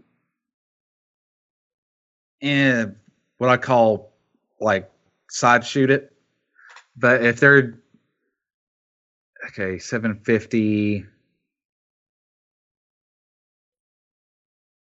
GeForce 650 gets around 50 frames a second. What the fuck? The 730 gets 35, so that that's probably where I'm at. Uh, if anything, I'm probably higher. If anything, I might be like 45 on the minimum, and Yeah, like at maybe 720. 50. Yeah, well, that's what the 730 at with uh gets. So is the 30 to 43. So I'm going to say I'm about 45 to 50 yeah, for the but- average. But, like either way, like e- that game is still fucking great. I still goddamn love that game. Uh, I don't give a shit about the story. Like I don't give a fuck about the fucking ranger and his shit going on. The only character in that game I like is Ratbag, who is just the best. Mhm. Uh, for those who don't remember, Ratbag is the orc that you help rise up to the level of of like chieftain. Mm-hmm, mm-hmm. and he is just the whiniest little shit, and he is so good. I fucking love him. Also, the dwarf. This might be Always racist of me to say, but in every fantasy thing, my favorite character is usually the dwarf. Well, because dwarfs are usually written in a certain way. Yeah, dwarfs are the fucking give no shits kind of flippant Scottish guys. Yeah, like every Scottish slash Irish stereotype is congealed into a dwarf. Every uh, French slash um, upper class British stereotype is congealed into an elf. Yep. Uh, and humans can be any fucking thing. Typically, they're Americans. Typically, they're racists. Yes, again, Americans. Except Every in Dragon Age. well, actually, everybody's racist in every fantasy Yes. story. Yeah, no, but none of the races like each other. That's why, like, you know, the, um, you know, the uh, Trinity of the Ring was such a fucking big deal because you have a you've got humans, hobbits, and dwarves and everything working to, and elves working together. That shit just doesn't happen. Nope. And then D and and they D came actually along. kind of respect each other. Yeah. Then D and D ha- came along years fucking later. Yeah. And I was like, hey, what if we didn't do that? Huh? Like, what if this was a normal uncor- occurrence, and we also have half half orcs and half elves and all sorts of other things. So not only do these things get along, but they occasionally fuck. We got What? fucking we got fucking dragon people and mini giants and I shit. still want to see a half elf, half dwarf. So a person? I'll- I don't think that's possible. well, let me look at my book of erotic deeds, and they'll actually tell me. Why, why'd you have? Never mind. I, I, I'm not really surprised at this point. yeah. So anyway, uh Ben, Uh, moving on to the final thing that I played. For that one chart, that's why I got it. That, and I wanted to make a character that his backstory was um he he uh he was basically a plastic surgeon as a mage. And so like he would do rhinoplasty, he would like heal scars, um make chicks tits bigger, make chicks chicks tits smaller if they're hurting their back, all that sort of stuff. So like say if a uh, five star, you know, a big army general got scarred horribly, I would do my best to undo the scarring. That's Huh. how I made money. Neat. Like before I became an adventurer. The reason why he was on adventurer is because even though I did my best, the fucking general still wasn't happy with it because it still didn't look the same, even though I told him beforehand, listen, I can't undo all of this. The burning's just way too fucking bad because basically he caught a fla- flask of acid to the face. so he's Two Face? And his- Um, no, it's the whole face. Ah, okay. um, it burnt out one eye completely. He was like, "Listen, I can get a like I can magic up a fake eye, but you're still going to be blind in that eye." He didn't like that. Um, there's still going to be some residual scarring because it's too fresh. This is going to take multiple treatments. He didn't like that. I'm just like, God damn it! Impertinent little bastard. And he heard me mumble it to myself after he left my office. So I had to get the fuck out of that town. Passive perception was very high on that fucker, I guess. Dear God, yes. So anyway, speaking of burning people's faces off, uh, I played a couple more episodes of Batman, the Telltale series. Nice. So uh, I have finished episode three, and for the two people out there who watched me play episode one and heard me say, "Hey, I'm going to be doing videos for every episode as they come out," and then realized I didn't do that, I have an excuse. What? So when episode two came out, I recorded a video for that the day after it came out. I mm-hmm. sat down, got everything set up, hit record, launched the game, played through it all, made my choices, did everything like I should. But then when I Nice. went, but then when I went to look at the recording, so so I record through Elgato. I'm using Yeah. an Elgato HD60 Pro Yeah. and the Elgato Game Capture HD software. Yeah. And so and so that uh so that shows you the time of your recording that shows you the recording length Yeah. the i recorded for an hour and 25 minutes Mm-hmm. the recording length was 24 minutes and 15 seconds and it wasn't moving Oh God, it glitched. so i hit stop record processed and exported the video then went to play it it was the 1st Uh-huh. 48 minutes of gameplay playing at double speed and missing half of the audio Oh, Huh. oh, oh, oh God, oh God, no, oh God, no, oh, oof. It was. Was it was it speeding the audio up? Uh, no, it wasn't. Oh, It was skipping the audio Huh. to bit crunch it, basically. It was disgusting. And so I then got a bit disheartened and sat there for like a month, uh, kind of debating with myself whether or not I should like re-record it, make new choices, re-record it, and make the same, try to make the same choices, but let people know beforehand that hey, I played this before, something fucked up, and then whatever, or just say fuck it, wait for episode three to come out, and then just say hey, I did episode four. These were the choices I made. And by the time I made that decision, episode four had come out. So I decided just fuck it, and I recorded episode three. That recording went off without a hitch. Well, it's not actually the without a hitch in the recording. The video hitched. The, the- I mean, the game hitches like a motherfucker. Because there was a point, like in the middle of that game, where I was sitting in the Batmobile, driving home or whatever, and talking to Alfred. As I was driving, the game would stop, then keep then keep playing. Well, the game would stop, the audio would keep going, and then the video would catch up to the audio. Okay, to answer your question, or to answer my own question about the entire elf dwarf thing, according to the book of erotic fantasy, no. But surprisingly, a sprite might be able to, meaning whatever the um, chan- lowest chance of crossbreeding is for between the two parents, it, it's that minus thirty percent. A sprite might be able to with a giant. I really didn't need to know that ever. Please picture ever that in ever your in head. my life. Well, It's thanks like for a that, I guess. chihuahua- It's like a chihuahua and a bull massive. Just how would that happen? No, no, stop, stop, please. I, I can't take anymore. I, you know, a bench, a complex system of levers and pulleys.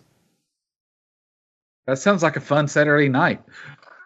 Yeah. So anyway, yeah, maybe. uh, so yeah, in episode three, uh, yeah, in the Batmobile, driving home, talking to Alfred, and then yeah, like the the video for the game would just stop. Audio would keep going, then the video would have to catch up to the audio before the next bit of audio triggered. Oh God, I'm sorry, dude. I've run into that problem. But no, no, this wasn't in the Um, recording. This was in the game. No, like during the gameplay Yeah, during the game recording. So while you're actually playing the game, it was glitchy as fuck. Yes. Oh fuck, that's probably what fucked the recording. Then yeah, well, so then and no, no, this is for episode three. I captured all of this, so anybody out there who wants to check out this fucking hot ass release that is amazingly optimized, you can check it out when episode three comes out to the DeathStoreProds.com and YouTube.com slash DeathStoreProdsVids. So yeah, I yeah, I went through all that. Then I got back to the Batcave and Batman pulled up a holographic display of the city, and the frame rate dropped to about one third what it should have been. So about ten. Well, 20, because it's running at 60. Okay, I, I figured. I figured if they fucked up everything else, they would have locked it at twenty nine point nine. Oh no, it's thirty. Oh no, it's running at 60, but it's a horribly inconsistent 60 because Telltale cannot release an episodic adventure game nowadays without it being a technical mess. And this is why I'm waiting for all of it to come out, all of it to be fixed. Then I might buy it. If I haven't moved on by now, by then. But that, here's the thing: the story of it is keeping me going because the story is really good. Oh. It is incredibly Ugh. well written for all this shit that's happening. That actually makes it worse. It well, it, it kind of does. It is a. it's one of the things that kept me going with like uh with uh like The Walking Dead. Like Walking Dead season one was rough. Just oh my god! It is. It was. I, I was lucky I was playing on a 360. Otherwise, I might not have made it through. That bad, huh? Yeah, uh, season two was much better. What fucked up with that was the recording of it, though. But yeah, so yes, with this game in episode two, uh, it's Children of Arkham. You go to you go to uh, interrogate Carmine Falcone after remembering that that Joe Chill was sent to assassinate your parents, not just to mug them. You then go and talk to him, where Renee Montoya, the future question, just straight murders him. Because she's been drugged by a drug that basically reduces all inhibition, like takes away any concept of consequence, and lets you act in your base instincts. And her base instinct was to kill Carmine Falcone. I mean, that's a that's that's a fair that's a fair solution to many problems. Yeah. So then, as all that was happening, there were like more and more uh, allegations being brought up against Thomas and Martha Wayne. Uh, a mayoral debate was hijacked, and it uh, and in that hijacking, uh, it was revealed that Thomas Wayne uh, had had Oswald Cobblepot's mom subjected to Arkham Asylum, where he then injected her with an overdose of drugs that made her catatonic. That doesn't seem right. No, it does not. Uh, then the big choice at the end of the episode was you like you had in, you had infiltrated the event as with Catwoman because it had been taken hostage, and then once you got up on stage, the big choice was either say help save help save Catwoman or help save Harvey Dent. I voted to I got I went to save Harvey because Selina's a Selina's a tough girl. She could take care of herself. Harvey could not. Like, like I've seen the I've seen what happens when you don't save Harvey, and that's when he kind of goes full Two Face. Yeah. Yeah, the the penguin drops a stage light on his face that fucking electrocutes half of his face off. So yeah, I saved him. Uh, Selina took one in the shoulder, but got out fine. So I was right. God damn it. Oh, also, there was the option to make out with Selina uh, in an alley behind a car, hiding from the cops. I was in the very large minority. I guess, sorry, the very small minority uh, to not do that I wonder why. because it didn't seem right at the time. Like from a No, story. I'm just I, I I wonder why it was the minority not to do that. oh, because everybody wants to fucking jack off. Obviously, Mm-hmm. Yeah, so they all yeah, so that shit all happened to Harvey. Rule 34 exists for a fucking reason. Yep. and Rule 34 came about in episode 3. Much more naturally, I might add. So yeah, episode 3 we find out the big plan, well one of the big plans of the Children of Arkham, this big criminal organization that involves the Penguin uh, led by somebody else who is trying to take down the corrupted elite of Gotham City and just fuck everybody up. And what they were doing was they had uh, like like the chemical that like the drug that made fucking Renee Montoya shoot Falcone. They were going to uh, they had altered it in a way that it could be absorbed through skin. Dent- it didn't have to be injected anymore. And then they got a bunch of spray nozzles on the bottom of a SkyTrain. Lovely. That's just. hmm. And then we're going to and then we're going to send that train into the he- most heavily populated station in all of Gotham City. And then fucking go nuts like a wet t-shirt contents of death. Stop that. Fought the big bad who looks like a fucking Cenobite. Then I went and had sex with Selina. oh, about time you got around to that. Yeah. Then Harvey showed up. At which point he went full on Big Bad Harv from the Batman animated series. Nice. Yeah, uh, it had been hinted, it had been hinted at earlier, and yeah, they are straight up going that route where Harvey is, where Harvey has multiple personalities. Yeah, schizophrenia. Yeah, schizophrenia, Just dissociative identity disorder, shit like that. Yeah. Where one- Which, where one- honestly, the best way I've ever seen it done, Big Bad Harv was actually his his brother that died because he was playing with matches. huh? Yeah, that was like one version of it in the comics, and probably the best and most tastefully done. Because I can't remember who wrote it, but they did a lot of research on how um, what is perceived as multiple personality disorder is actually like dissociative identity disorder and how it actually works versus um um The regular media know, how it's portrayal of that shit. yeah that yeah like how it's done on TV and stuff on how it's like that's not even fucking close. Yeah, Like- so like- how Don't get me wrong, the actual way it works makes no sense to anybody who's sane. Yeah, so uh it's actually kind of clever how they brought it up. So like so like at the at the event at the big mayoral debate, Harvey got injected by that, you know, release inhibition drug. And and when he was like and it was when he was like giving out his deepest darkest thoughts, it was I want to save this city. This city is worth saving and I want to fucking do that. And so we got to hear that like all just through, you know, situational dialogue which really went a long way to make me like the character. And I was doing everything I could to like endear myself to Harvey so that when he went full Two Face, it was way more tragic. Did it work? Uh, a little bit. Cause I was, cause I was like being the best buddy to Harvey. I was like doing all this shit. And he was like, uh, and then he, and he was in the hospital after the whole thing happened. And he was like, oh man, I was really hoping Selina would stop by, you know, like I, I wonder what happened to her. Like, is she, like, was like, hey, whatever. And he was like kind of getting a bit paranoid about things. And I was like, oh, don't worry about it. She'll probably be fine. She can handle herself.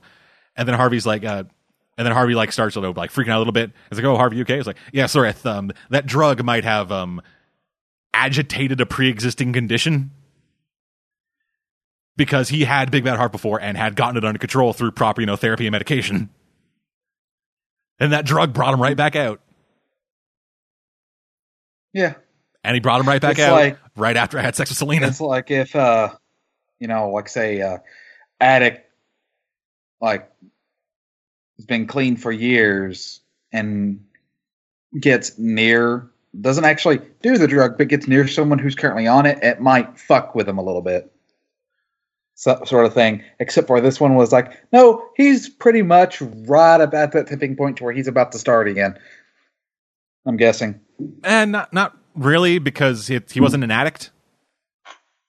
He had Well, I'm dissociative just saying, like disorder. he had a, like he had a problem. He got it under control because that's not something you just get rid of. It's something you, you have for life. You just ne- learn how to manage it through medication and therapy. Yeah, yeah, but like what this was was it uh it like interacted with the medication in a way that kind of like stopped the medication from working, hmm and then brought back out fucking big bad Harv. And then he walks in, and then he walks in on somebody who he thinks is his best friend, coming out of the bedroom of a lady he's into in nothing but his boxers. I'm sure it's just a misunderstanding. That's what I tried to spin it as.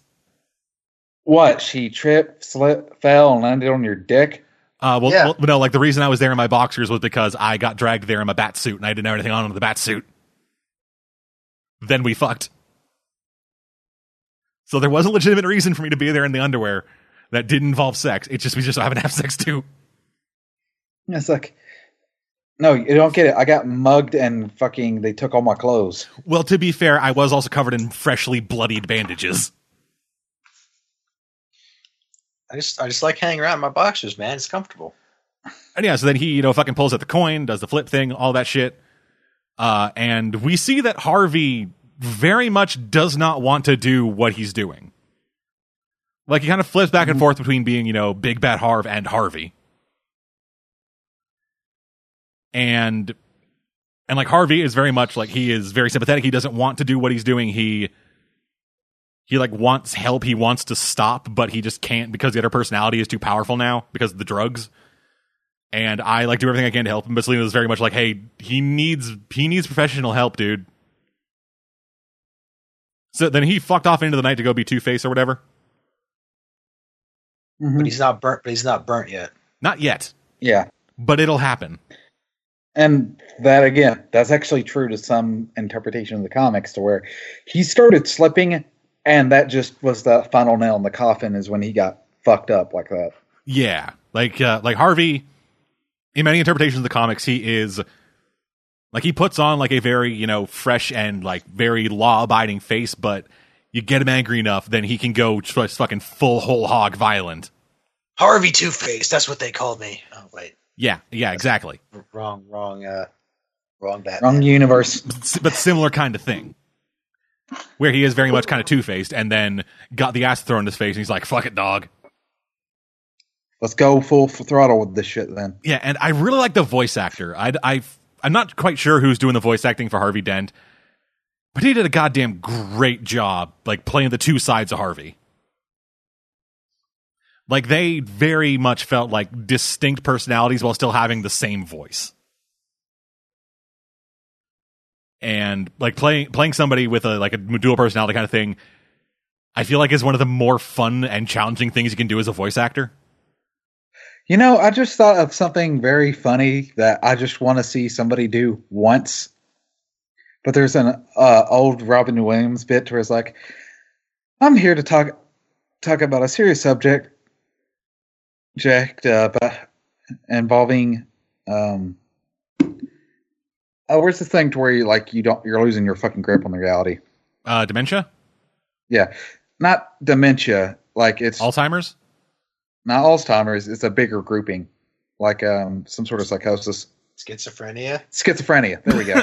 You mean Like, the thing I'm we're here talking talk about? Yes. I couldn't remember the specific word, schizophrenia. I just kept on going with this dissociative identity disorder.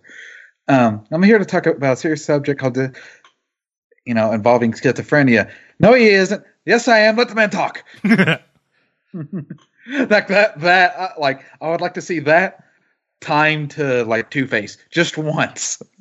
yeah, there was a there was a comedian I saw a few years back on like just for laughs or something, and he was like, and he was like, uh, he's like when people go on a first date, they have like a card table, and they just laid down all their baggage and like playing cards. And one of them's like, "I'm neurotic. I, I want to see other people." And it's like, "I am I am I'm schizophrenic. I am other people." That's awesome.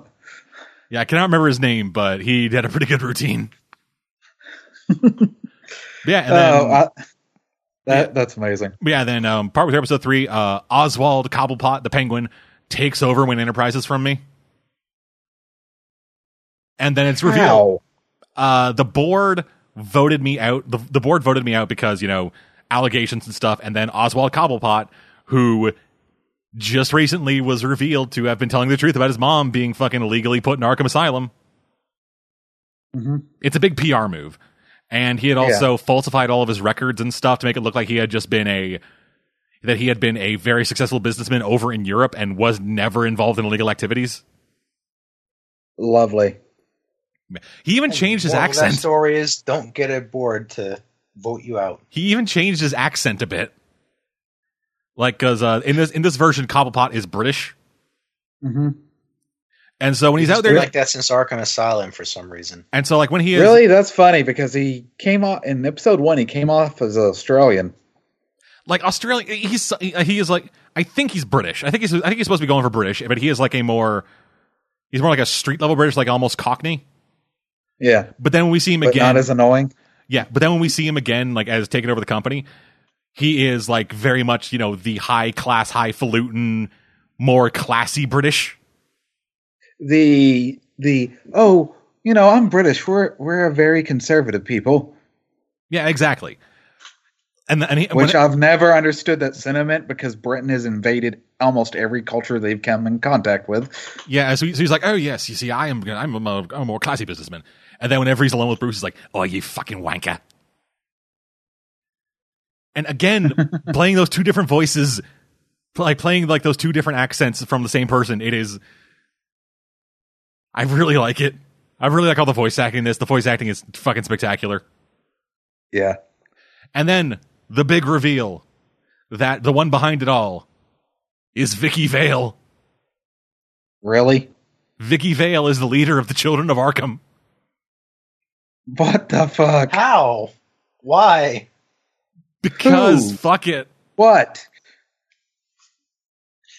Like That's it- like saying let's pick the person that makes the least sense to surprise everyone. Uh, Like Vicky no, Vale. if you brought Hush in out of fucking nowhere, that would have made more sense. But no, so, here- so here's the thing. As a person who knows some stuff about Vicky Vale's history, this makes no sense. In the realm of the game, it makes some sense. It's it's a problem. It's a problem with these more. It's a problem with these like more heavily licensed stuff, like like with uh, the first Walking Dead game, or like the, or like any of the Walking Dead games they don't really deal with any of the characters who we know from the comics and stuff. So they're kind of able to do whatever they want with like characterization and stuff. But one of the biggest problems I had with like The Wolf Among Us mm-hmm. was that I was spending was that I was like my time making the choices. They weren't being they weren't like the time wasn't being spent like thinking about what I would do in the situation, how I how I want to like build the story based on how I'm playing the cha- character. The time was spent thinking how would Bigby react to this. Right? Which is the most appropriate route. Yeah, and so having something like Batman and having all of the major characters be long running characters in the Batman world. Any choices that you make that deviate from the norm are going to be fucking weird to anybody who knows the norm. Mm-hmm. Which is kind of why. I mean, which is kind of why the It'd be like Telltale ha- Damian Wayne.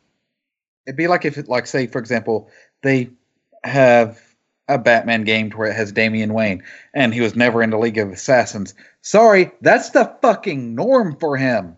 Yeah. Yeah, it or or, or if Damian Wayne was the fucking like child of like Batman and Catwoman or whatever. Yeah, which funny enough, Huntress was originally that. Oh yeah, she was from she was from a separate Earth, but then the crisis happened. They folded her in. She was Batman's adopted daughter from a fucking crime family. And then for some fucking reason, they made a fucking uh, TV show based on, on that called Birds of Prey. We Yeah, they talk did. about that. Anyway, I had the back season of that.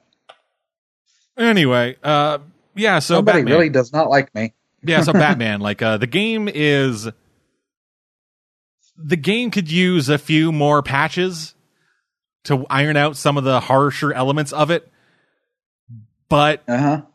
I'm liking it still. Like I like you know I like the art style of it. I like the story. I love the voice acting. Oh yeah. It's just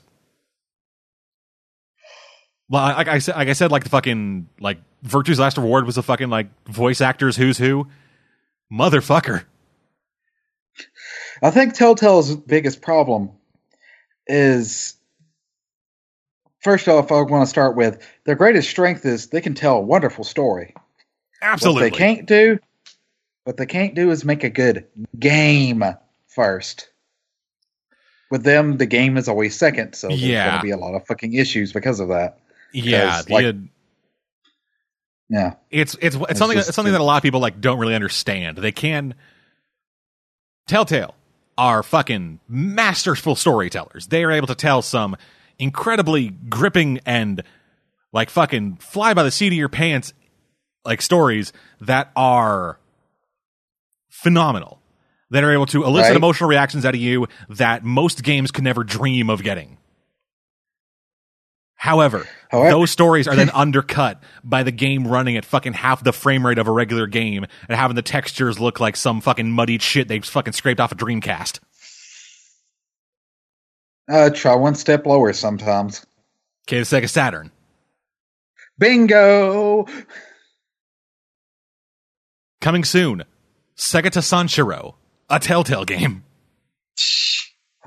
I would pay good money for that. I mean, fuck, what are you doing with them, Sega? Putting them in fucking would- Project Cross Zone? Because uh, he was in Project Cross Zone too. He's probably the best part of that game. So what we need to do is we need to get him on like a on Oh God, I'm sorry. I just had a flashback of watching all each and every one of those again. Those fucking crazy ass commercials. the commercials were amazing. That and the Chuck Norris versus Segata Sanshiro death battle. yeah. I was like, well, from what we can tell, is that their fighting got so intense that they went to a different dimension. I think. I was just Anyway. like, yes. Anyway, yeah, I will be getting to episode four soon. Ish. Yeah, and you can expect episode three uh, going up on the YouTube channel and the site in the next week or so.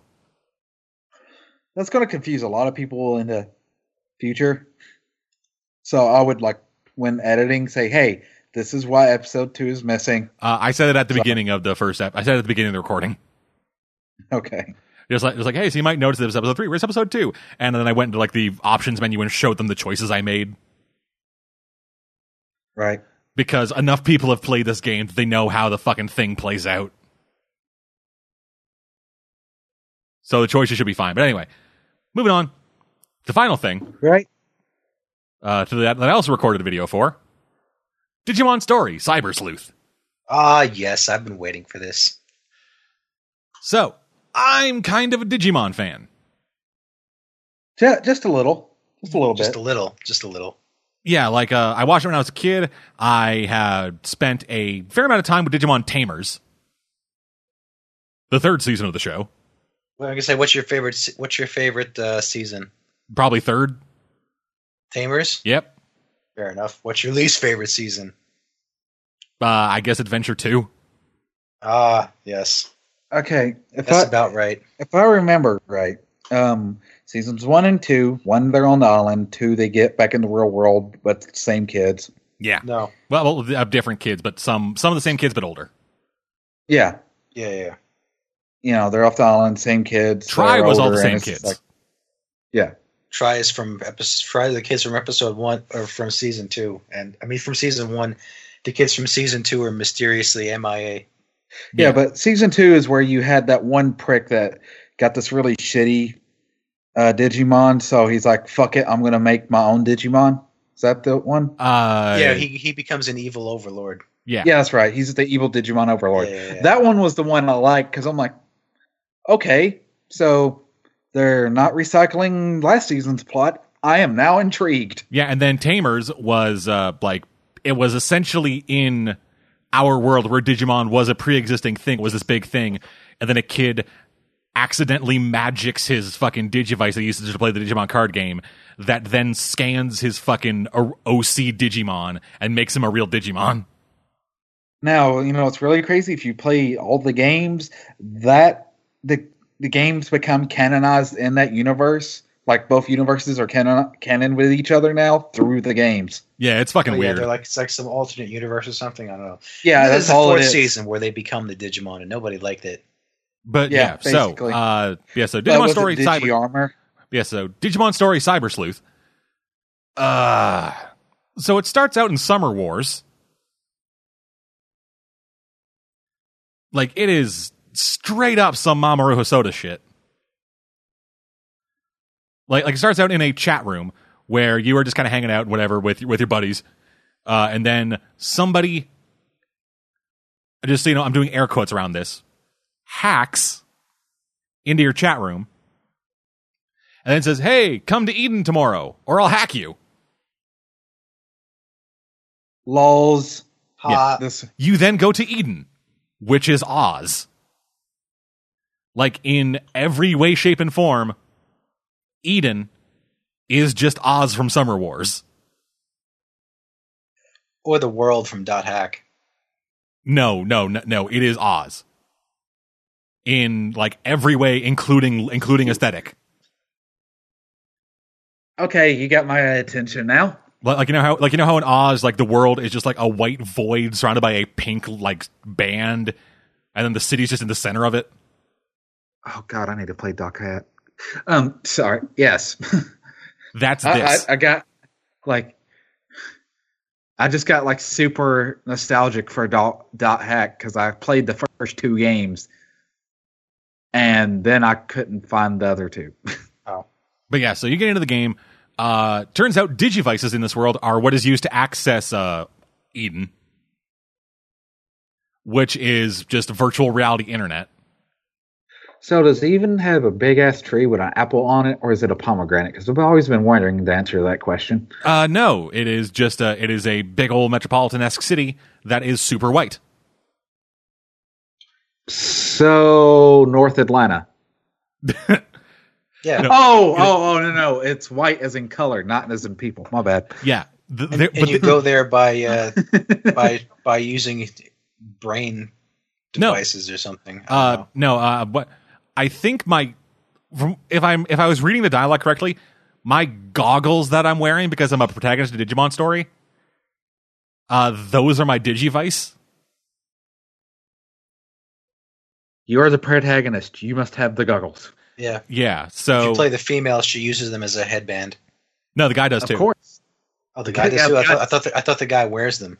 Uh, no, No, he- the guys always use them as a headband. They only Oh. wear them when like they actually need fucking goggles. yeah, like you know, hey, we're in a dust storm, better put on my goggles. But yes, yes, you li- you land this pavilion, you know, you meet up your buddies, and none of them have shown up yet. So you go asking around. Uh, you hear about a ghost story and say, hey, if you want to know more, ask around about a white boy. So in I, Japan, that's going to be easy to find. so I start going around, and in the video, I'm just saying, hey, you know about a white boy? And yeah, so then I bounce off somewhere else, and then the fucking guy who invited us to Eden said, hey, where the fuck are you, you asshole? You're late, even though I'm early. And it says, We're come to, late. yeah, and it says, come to this fucking super seedy district of Eden where all the hackers live.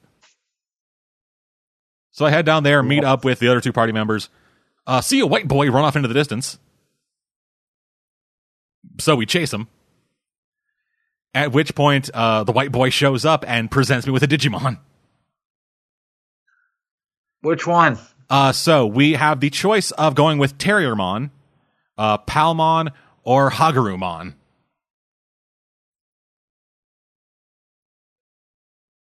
That- okay, so So uh, the bunny rabbit from Digimon Tamers, got it. uh, the plant uh, Digimon from the original series, Okay, and some sentient gears from video games. and people give Pokemon shit for Chandelure. Yeah, I went with Terriermon because he digivolves into a giant rabbit with minigun hands. I'm down with that. Yeah, I know which one you're talking about now. Yeah, he's fucking great. He goes from fucking tiny rabbit who makes tornadoes to a goddamn Gundam.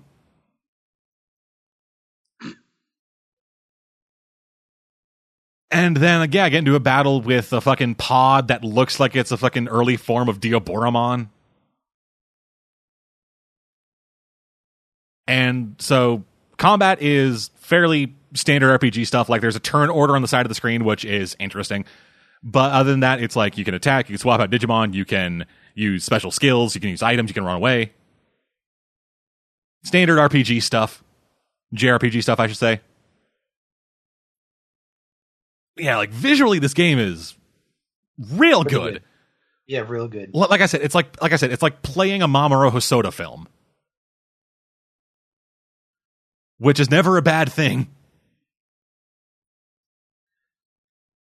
And yeah, the gameplay is so far. I've only done one battle, but it is what you would expect. Uh, there is a bit more. There's a kind of weird thing with a so you so you, can, so you get keywords Mm-hmm. and those keywords help you progress the plot or whatever or can like or can like give you tell you where to go for your next thing and so what you do is you have to go around look for people with like little lock icons above their heads say the keyword to them and then that will unlock and then they'll say where to go next like like in order to get to the place where i needed to go to meet up with everybody i was given the keyword of galacta park kowloon which is the district i was trying to get to so then i walked around for a bit found a guy with a lock on his head asked him about that and said, "Oh, I don't know anything about that. If you want that, you need to talk to a hacker." And I was like, "Oh, wait, there's a hacker by the entrance." So I went and talked to him, and Talk he's to this guy. yeah. So I went and talked to him, who also had the lock icon over his head. And then he, and then he was like, "Hey, you want that? If you want the thing, I will give you the address." And then he gives me the URL. And then I fuck off, and he's like, "You fucker." That's pretty much what the hackers do. Yeah. Also, their idea of what a hacker is is ridiculous. It's like a hacker Uh, someone most that uses Digimon to do the work for them. Yeah. Like, Most people's idea of what a hacker is ridiculous. no, this, we need more hack. no, this is this is dumber than hack the planet. Like, like God so.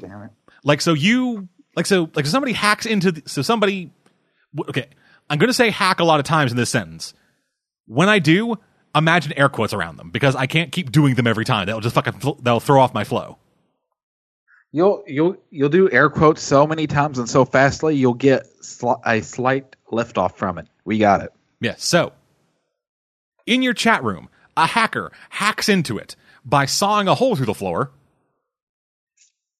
he then says come to eden at this time tomorrow or i'll hack you so a bunch of people leave you decide to go do did. it You decide to go do it. You go to Eden. You go to this place where the guy shows up again, then hacks you, giving you a hacker program called Digimon Capture, making you hackers. If you have the Digimon Capture program, you have no choice but to be a hacker. Apparently. You then run off into the distance. Use it. Uh, nope, that d- don't work. You then run off into the distance to f- chase down the white boy, who is part of a hacking team called Team Zaxon. Uh, he then sh- he then gives you a, he then shows you a Digimon program. He lets you pick one and then tries to get you to train them and says, "Hey, you are a curious one looking to fight with your fucking Digimon." That means you are going to be a good hacker. Hackers are the foundation of society. Hackers are needed in order to protect Eden from itself.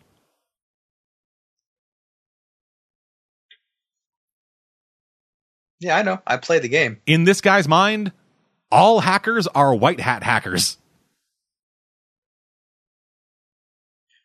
Also, note that by hack, that means just make the Digimon do everything. Yeah, by hack he means fight something with the Digimon. That's how that's how you hack. Yeah, because yeah, in this world, in this world, people have Digimon are basically script kiddies. Uh huh. Mister Robot, this ain't. It's like I'm, I'm from someone who's actually built a program that that was basically for a router that all it does is goes, hey, um, let's see what networks that you've set to trust with your wireless device, and it's going to act like that, and it will give you all the same privileges, even going onto the internet. So I can, you know, swipe your credit card information and stuff, just as as part of a fucking class. Yeah, the shit they teach in college, right? Yeah, Um, because in order to counter it, you have to know how to build it. If that makes sense.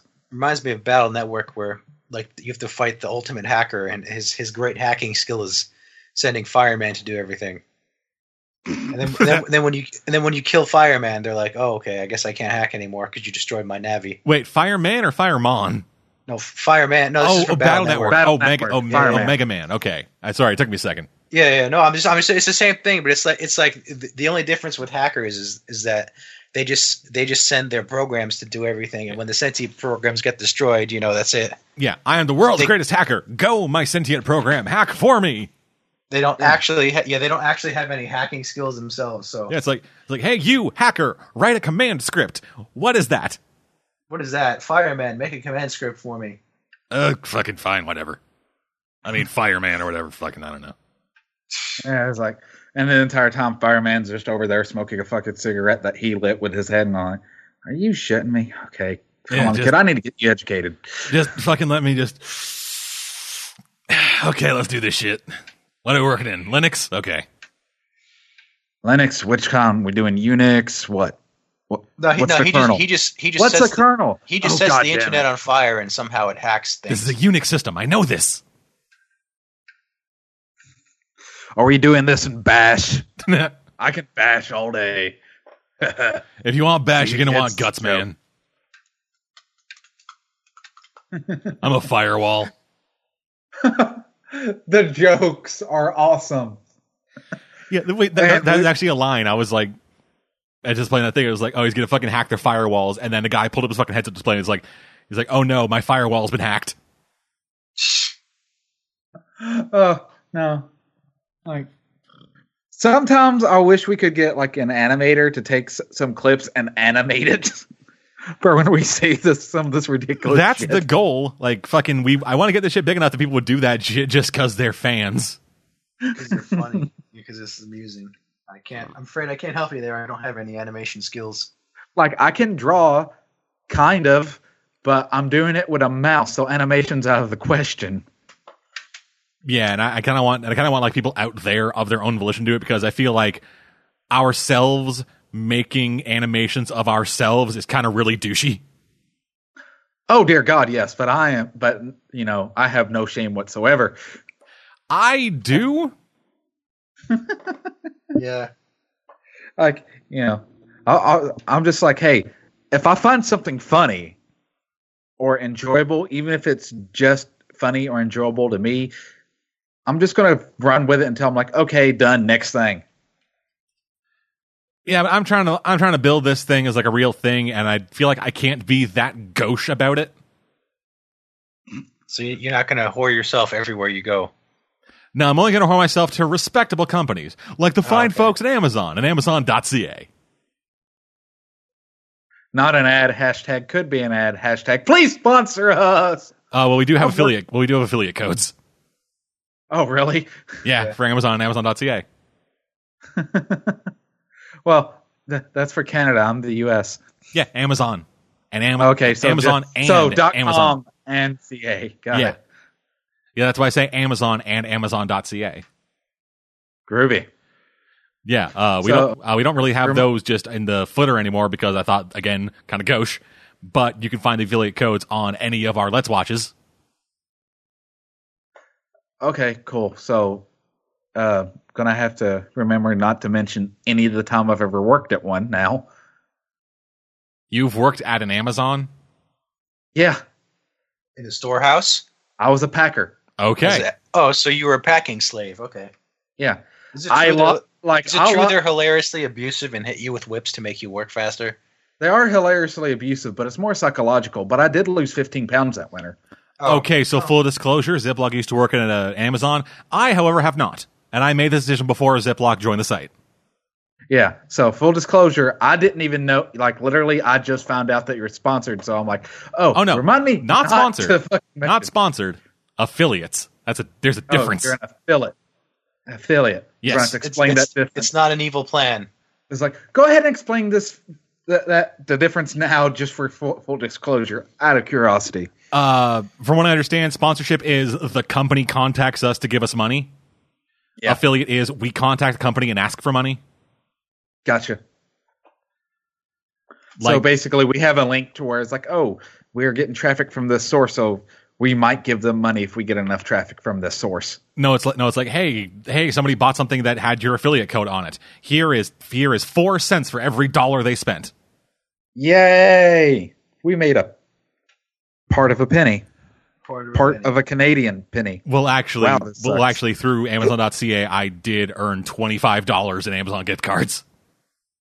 Awesome. That's that's something. And that's been over the past six years. And that's the most money we've made. Awesome. 25 bucks in six years. We have a gross annual earning of about a buck fifty.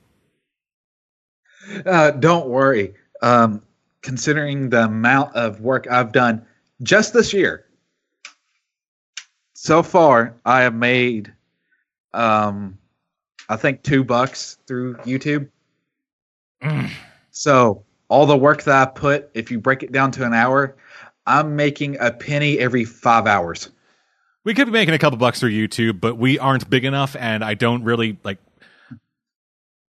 Once we start It's getting a- like, if we it's start a flooded getting, market, dude. yeah, yeah, but like if we start getting over over a thousand views a video, then I might turn ads back on. But until then, the ads are staying off.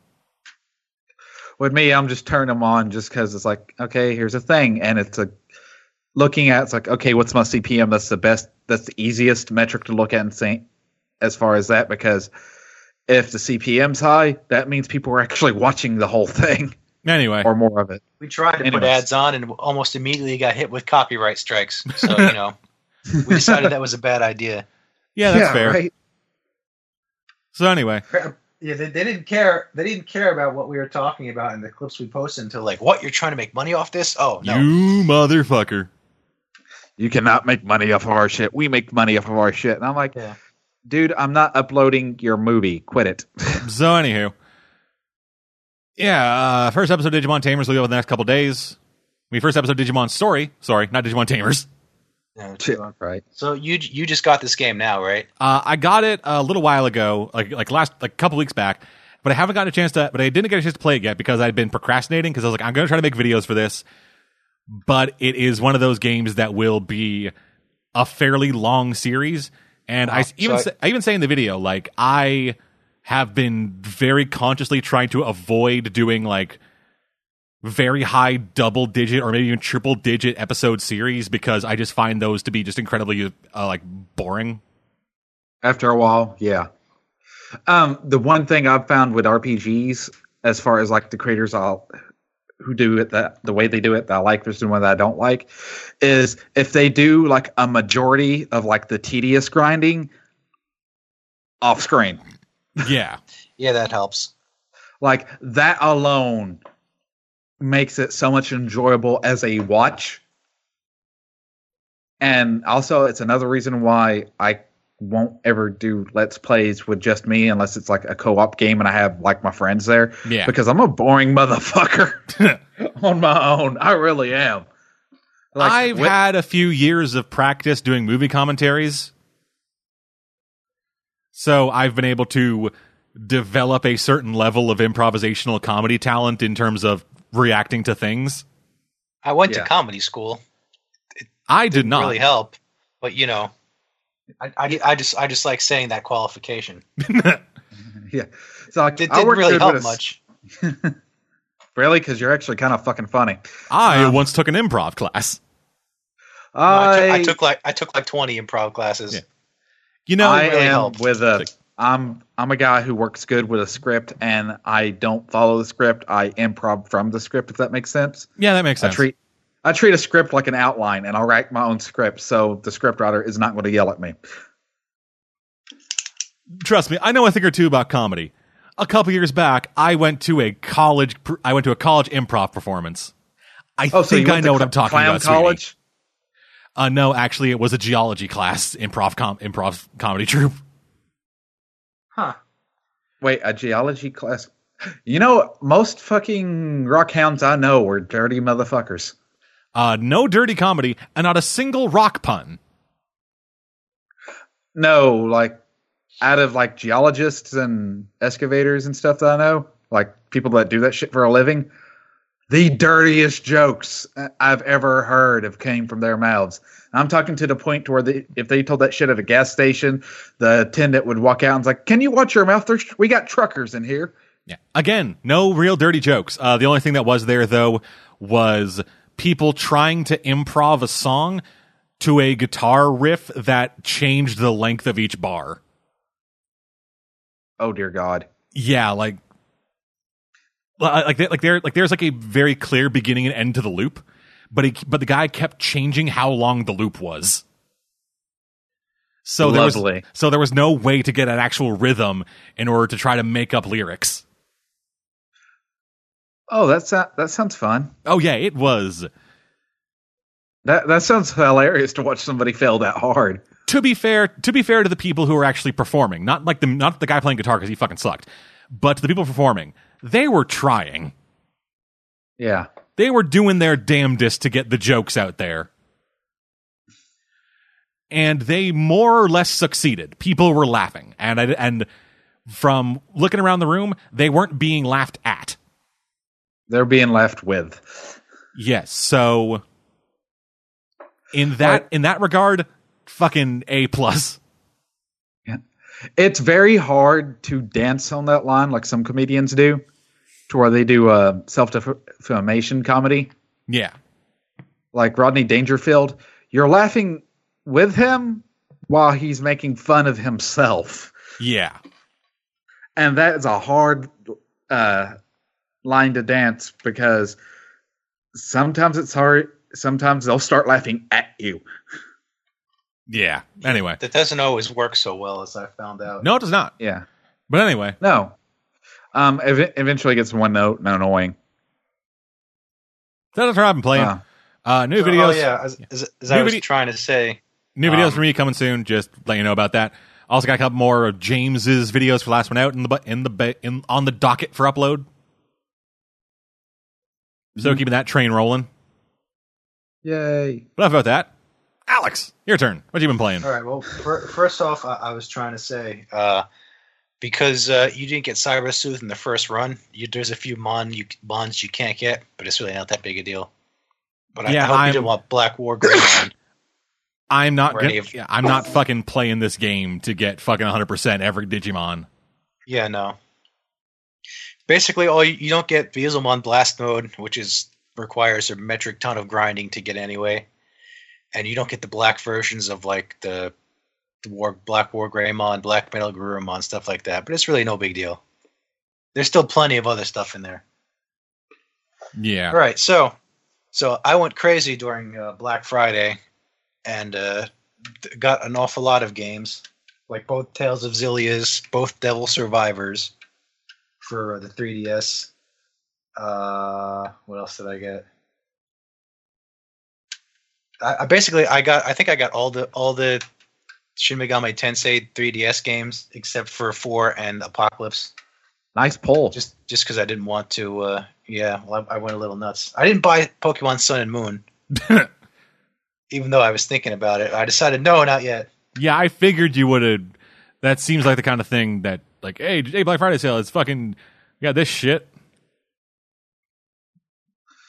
Who doesn't love the So-. Pokemans? Yeah, no, no, no, no, no. I was I was gonna do it, but they can't, they won't let you transfer stuff from Gen six to Gen seven until January.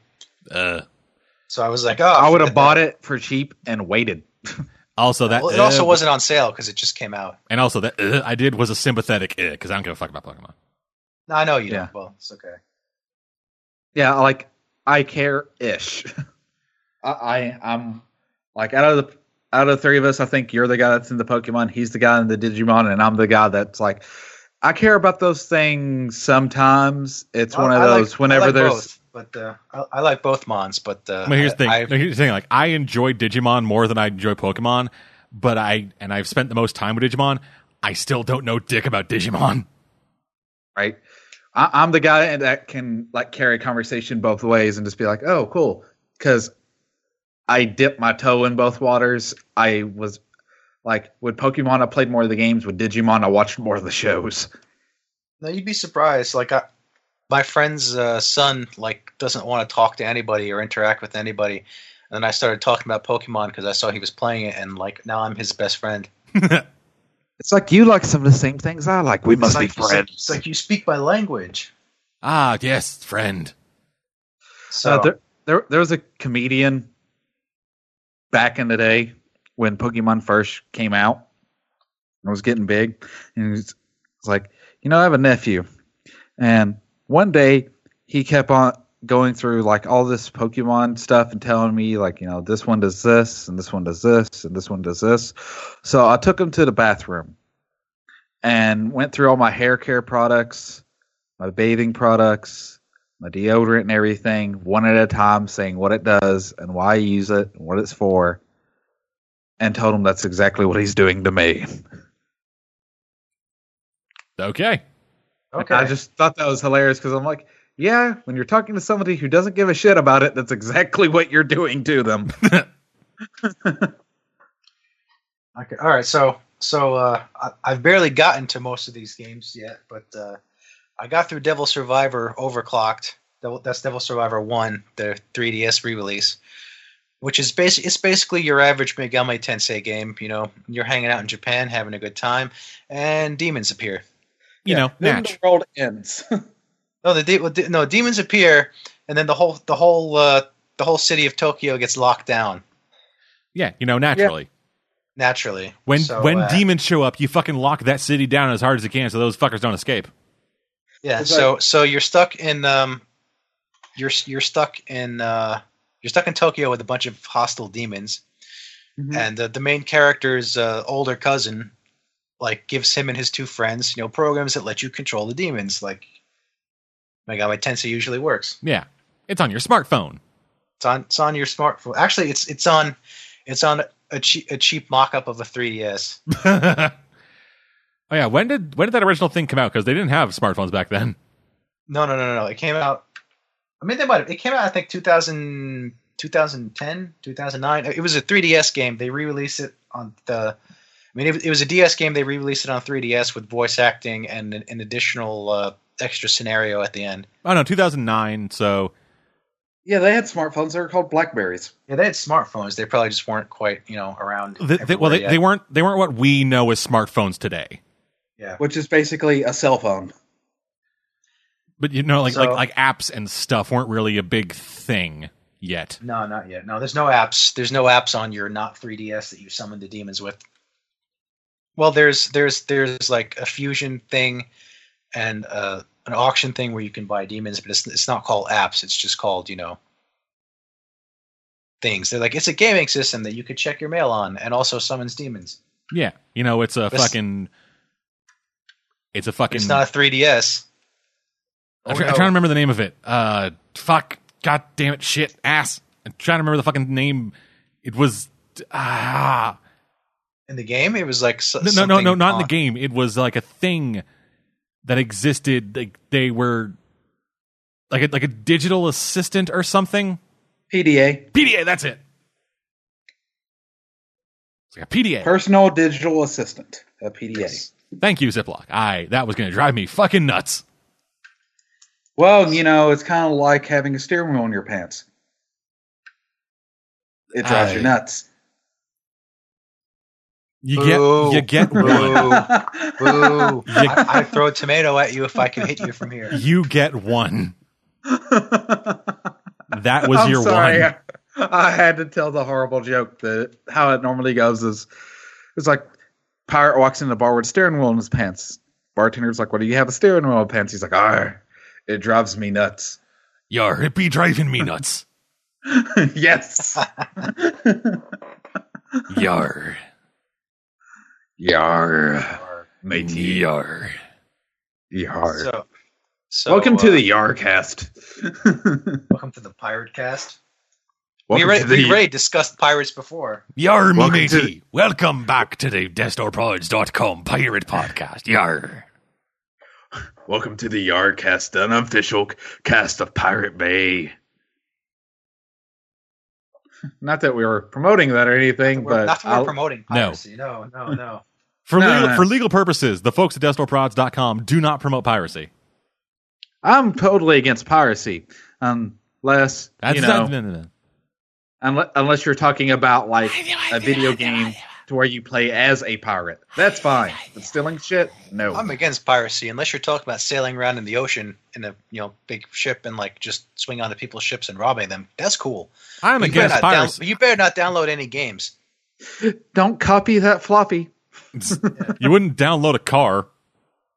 Yes, I would. I mean, I'm sure you could if you would, you know. Like You wouldn't. Edmund, have you ever seen the the Futurama parody of those videos? Uh, To where it's like it's like you wouldn't steal a car, and Bender's like, yeah, I would.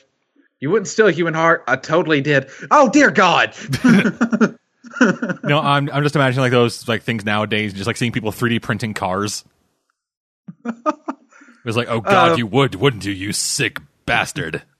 with with the current metal ones, at, like at the rate that they're going, you might be able to print out car parts.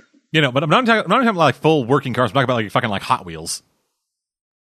No, no, no. Like I'm talking about. Yeah, I, I know what like, you're talking about. Okay, here's this. And it's like you eventually just make a car from a fucking printer. Yeah, you wouldn't download a car. Well, I just did. I just You did, wouldn't- and I assemble it, and now I'm driving it away. You wouldn't download a pizza, motherfucker. I just did. Uh, I don't. I don't think you can 3D print food. Not yet. Yes. I mean, I mean, well, yeah, we're not we're, we're not Star Trek yet, where you're like, hey, rep- replicator, make me a pizza. Beep. Tea Earl Grey hot. now, I now He has I to just, say hot because if he doesn't say hot, the computer forgets to make it hot for some reason. God it's damn like- it, computer! I don't want iced tea. like now for some reason I want pepperoni and pepperoni mushroom spinach spinach pizza with buffalo sauce. Well, it's too late now, Ugh. unless you have a unless you have a 24 hour pizza place by you. Well, even if it wasn't, I could make that shit.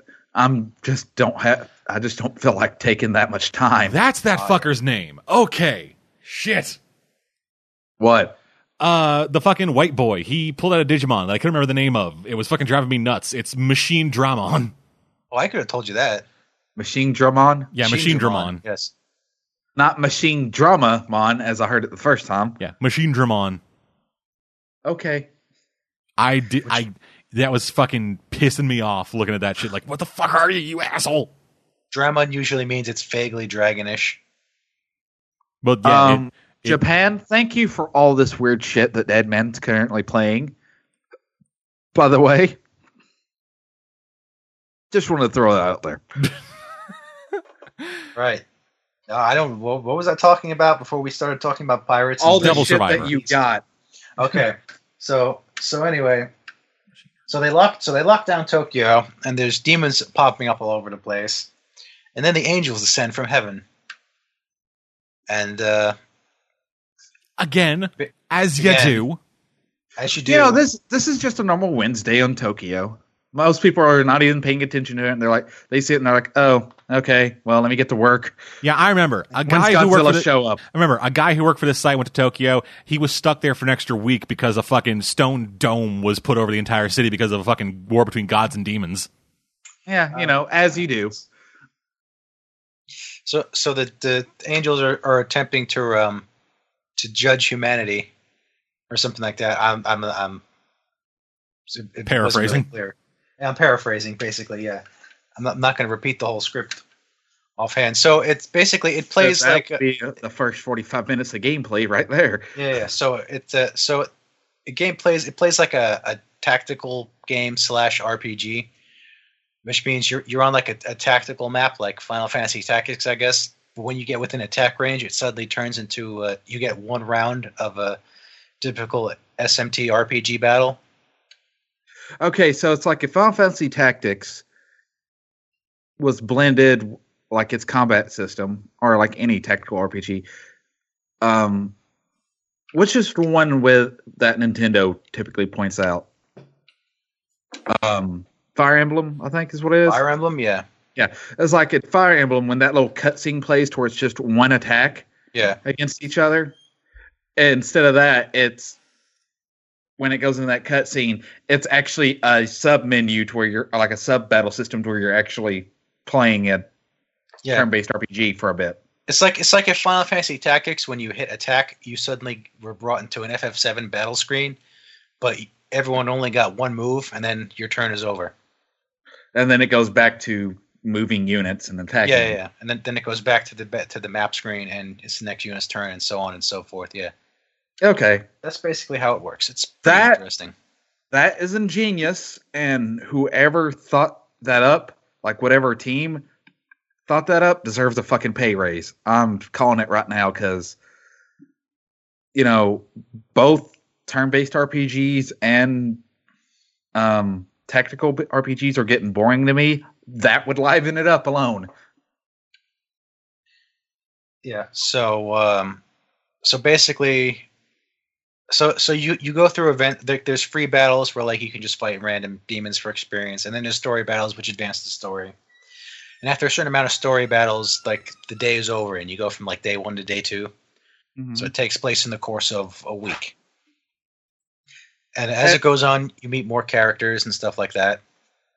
hmm and um, there there's seven days, and uh, at at the end of day six, you uh, you have to pick, and it, depending on the interactions you've had, you have cer- a certain amount of ending routes available. Like in SMT usually works, you know. There's like there's the one where you just go crazy and decide to embrace chaos.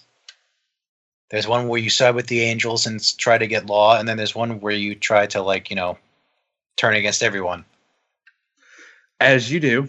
as you do. And then there's the ending where you get abducted by aliens. Is this Silent Hill too? no, no, no, no, no. not that one. So and uh and the thing is, there, there's like ten party members, but like for most of the game, you only have four or five. So uh, most Standard most of the oth- SMT. yeah, yeah, Yeah. So most most of the, the the final party members are like reduced to the last day, and like if if you go chaos, then like the the evil guy who's been like embracing like uh, survival of the fittest throughout the whole game, he joins you, but all, all your lawful friends leave hmm and stuff like that happens. So and there's very and there's only there's one route where uh, you get everyone, but that you have to do very specific things. Like it's one of those. Okay, I need to pull up a step-by-step guide and do this basically frame by frame sort More of thing. less, Yeah. Like th- there's there's a mi- there's a minor character who could die midway through the game, and if she dies, then uh, you're pretty much locked to one ending. And it's and it's the bad ending at that. Well, of course, because someone died for it to happen. Yeah. So uh, so that was the original DS game, and uh, then the 3DS adds an extra eighth day, which picks up from three of the like I think five or so endings. Mm-hmm. I, I don't really remember offhand, but like um, like if you sided with the Angels and uh, you brought peace to uh, Tokyo, then uh, then there's an eighth day where you're working with the Angels and you have to prove to them that uh, you know humanity doesn't really suck and doesn't need God holding their hand. Right. Or i- if you went full chaos, then you're like, okay, now you're in control of the city. Are you gonna are you gonna try and be a relatively benevolent, chaotic ruler, or are you just gonna kill everybody? Benevolent, chaotic ruler is a sentence I never thought I would hear. Yeah, well, it's it's Well, it's- there's such a thing as chaotic good, bas- basically Yeah, it's, I it's know, like you, but still. It's like are you are you just gonna a beat chaotic ruler alone is weird. Yeah, basically, it's like, are you gonna are you gonna beat everyone up and break their devil summoning summoning uh, devices so they have to follow you, or are you just gonna kill everyone outright and rule over like ten people?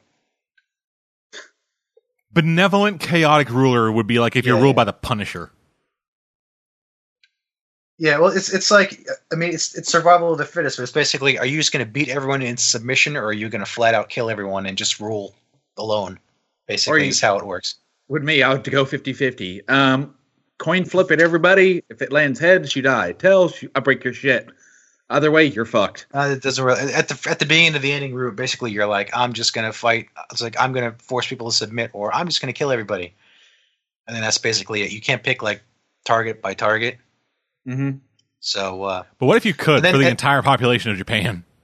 that would be interesting. But Just- it's like uh, a game, the game is 200 hours, and the last Yeah, hundred are and the last hundred are you uh, just selecting every person individually who you're going to kill. Right. so so no, the the benevolent chaotic ruler is actually the ending where you get all the party members. And then you get to the end, you accidentally, you accidentally hit the select all button, and then hit, then hit confirm, and just like fuck. Yeah. Cause like, cause like the, the guys that ran off, cause they're like, you're you're you chose to be the demon lord. We can't we can't trust you. And then they leave, and then they come back, and they're like, oh, you're not killing everybody after all. Okay, I'll rejoin you. Huzzah! So yeah, the the the, the evil slash but later good ending is the ending where you get everyone, Right. which is interesting. Okay, and then and then there's there's uh then it, and there's actually an extension to the bad ending. Where, uh, Awesome. Yeah. Well, the bad ending is basically you just leave. You you and your two friends you you jump the blockade and you leave, and like you just leave the rest of the city to their fate, Yeah, fuck them. which is bad. Which is bad because without you there, that means that pretty much they're going to take over the planet. So uh, basically, the, the ending to that is basically you get home and then the government is like, "Wow, you really screwed everything up," and then you have to go back there and fix everything. So, yeah, I thought I was out, but they pulled me back in. Yeah. Well, they're like, if you don't come back, then the, the planet's going to be overrun by demons. At which point you're like, Just- I don't saying. give a fuck. I'm moving to Mars. Just saying, yeah, you you might want to come back and help us out here. So so that was pretty good. Uh, I haven't gotten to the second Devil Survivor yet. So and and then I started playing Tales of Xillia, which is uh, the, one of the Tales games I never got around to playing. So uh, Tales games is is pretty much your standard throwaway, you know, fantasy RPG story. They're usually average to, to decent to terrible at best. Nice. I mean, they're usually they're usually terrible to decent to average at best. I mean, so Right. like it's it's it's very it's very weird for the to Tales game to have like a really great story, Mhm. you know. But but the the gameplay is fun and the characters are interesting and stuff Right. like that. And uh, so so Xillia Xillia is interesting in that uh, you you can pick one of two leads, the girl or the guy. And uh, usually the lead character is like a swordsman, and he has the usual Tales swordsman abilities. Like he can toss out a shockwave with his sword, and he can uh, he can use the various uh, you know standard Tales protagonist attacks. And uh, that's not the case in this game. The main lead guy is a fist fighter, so he uses Mhm. martial arts instead of swordplay. And uh, the girl is a swordsman, and she has like various magic abilities to change it up a little. So the system is So mostly she's kind of a spellblade and he's a monk. basically yeah. Okay. So well, it, I mean uh, those those classes are uh, they have been in Tales before, but it's usually not the lead. The lead is usually a swordsman Yeah. who has the same you know abilities they all have. Yeah. So uh, so that's that's interesting, and um, the the battle system is a a hybrid of see some Tales games. It's just like the battle system is it's an RPG, but you can free run you can free run throughout the battle screen, and you have to manually hit each attack. Yeah. So it's it's not turn based. It's Yeah, kind of like Star Ocean if you played that. It like uh with the Tales games I played, I think it was Tales of Symphonia, is like is a mixture of a RPG and a beat 'em up Pretty Whenever. much. Yeah. whenever the battles happen.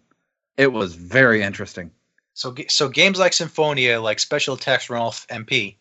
So you can spam all the special attacks you want, but uh, eventually you'll run out of MP and you'll have to stop. Mm-hmm. Other Tales games have a combo meter where you you can do so many actions per turn, but uh, if you can keep your combo meter up, you can basically just keep spamming special attacks relentlessly if you know what you're doing.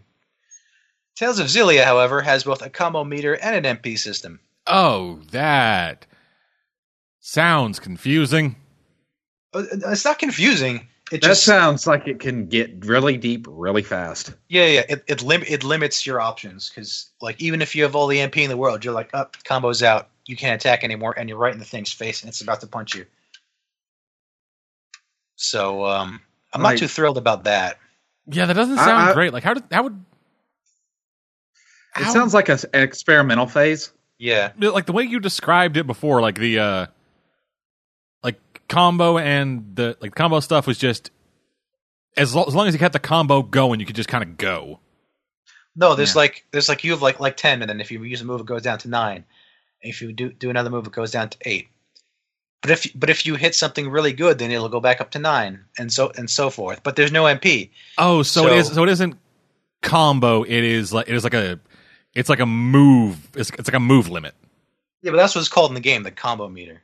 Okay, but like. But yeah, I okay. Well, when I when I heard combo meter, I thought like some fucking DMC stuff of like, oh, I got a fucking no. triple S Oh, combo. no. If, as long as I keep that going, I can go forever.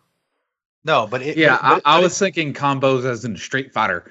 No, no, no. But if you're linking your skills well, the, the gauge will keep going up. Okay, so, So you'll- so, so it's like so it's like you go up go to a guy, do a move, and it like crits or is like a weakness or something, and then that then gives you a move back. Yeah, yeah, yeah. And then so long as you're able to keep doing that over and over again, your move counter basically never goes down. Yeah. So so if you're good if you're good at timing it right and you have like the special abilities like set up and everything, then you can keep your combo going pretty much indefinitely. And if not, all you have to do is back up for a few seconds and then it refills, so you, you don't have to worry about MP. Yeah, but then So but then you and so then the other thing is just you know kind of standard more standard oh, like you know mana stuff of just you have a meter. This spell uses up this much meter. Once you run out of meter you're you can't use spells anymore. Yeah, yeah, you have to you have to either use items to get your MP back or uh, just have to hit regular hits. so you so it's taking both those things and then mashing them together. That just sounds it, it seems like they were trying to go for like you got a cho- like you got your chocolate and my peanut butter kind of thing and it's like you get your chocolate and my marmite Yeah, no, well they just they conflict because if your combo if the combo meter is at zero, even if you have lots of MP, you can't attack until it goes up. much like chocolate and marmite they just don't go together Mhm. More importantly, that that that that uh, that counts for regular physical attacks too. Not as much as uh, using a special skill, but it means that you can't just basically beat on the guy endlessly. So you have to be a little more strategic. yeah This makes this makes my idea of hey, um, you know how like they have Dark Souls combat, yeah Yeah. right? Like I want to take that combat system and turn it into an MMO. That sounds. That sounds fun, but hard to program. That sounds like a thing. That sounds like a thing that could super fuck over anybody who doesn't have like fucking zero millisecond latency. Yeah. Oh, oh, oh! uh, Here's the kicker to like get around that. Um, one good net code is a big thing, but it wouldn't be like an MMO in the truest form. It'd be like, okay, you're assigned to this world based upon your stuff and like whatever gear and stuff. So you're not always playing with the same fucking people. You are going to need to have so many servers. or a server that acts as a server for multiple people for each time. I hope you have a lot of money for this. Like I said, it's an idea. I don't have the technical prowess to do it. So, any programmers out there, take that in, run with it. Just please do it. Because I just want to see it. See, I I will never credit. play it because Dark Souls combat is just too goddamn intimidating for me. So yeah, look forward to uh, Ziplock's uh, upcoming Kickstarter campaign where he will be hiring. He'll be using the money to hire, you know, coders, programmers, designers, Mhm. everything. Yeah, it's like do everything. I'll just give you vague ideas, and then Yeah, he's the idea here. man. the idea. is like, you know, I can make an entire design document on it and say, hey, start with this and we'll fucking go from there. But beyond that, nope. Uh, so yeah, his goal is one billion dollars. Uh, one billion dollars. Ba-da-da. If he reaches 1.1 billion, he'll be he'll be adding a mount at the first level. Well, she will be a mount or something you can mount. Yeah, it will increase your movement speed by about 20%. And any money left over, he'll be using to open a he'll be using to open a chain of pizza restaurants. Yes. there you go. Did you ever hear that story? What? A guy won the lottery, opened up a chain of pizza restaurants, then tried to kickstart an MMO, and using the Kickstarter to try to hire people to build an MMO. Wow. Wow, really? Yeah, that's what that whole bit was based on. Wow. That Wow. sounded too fantastical to be real. I heard about it from giantbomb.com. Huh. People do the strangest things. I mean, wow. I, I like that's not the most messed up thing I've heard about a, someone winning the lottery doing immediately after. But that's up there. I'm not going to list off the worst thing I've heard because just fucking no. I don't want to hear it. It's You don't. pretty bad. If it's If it's so bad, things you tend to throw at me. No, I don't want to hear it. if it's so bad, I won't say it. It you know it's bad. But uh Yeah, I'm looking at it right now. Let me now. put it this I'm way. looking- so I'm looking at it right now. Uh, the campaign got started, I think, like 2012. It was its goal was to raise 1.1 million dollars. It raised 21,000. Oh god, that's funny as hell. And the website for the for the fucking thing is down now, so if anybody wants yourworldinc.com, it's available for sale for just $3,895. All right. Give me half a second. I'm going to go to the Internet Wayback Machine. So, what's the web address again? Your World Inc.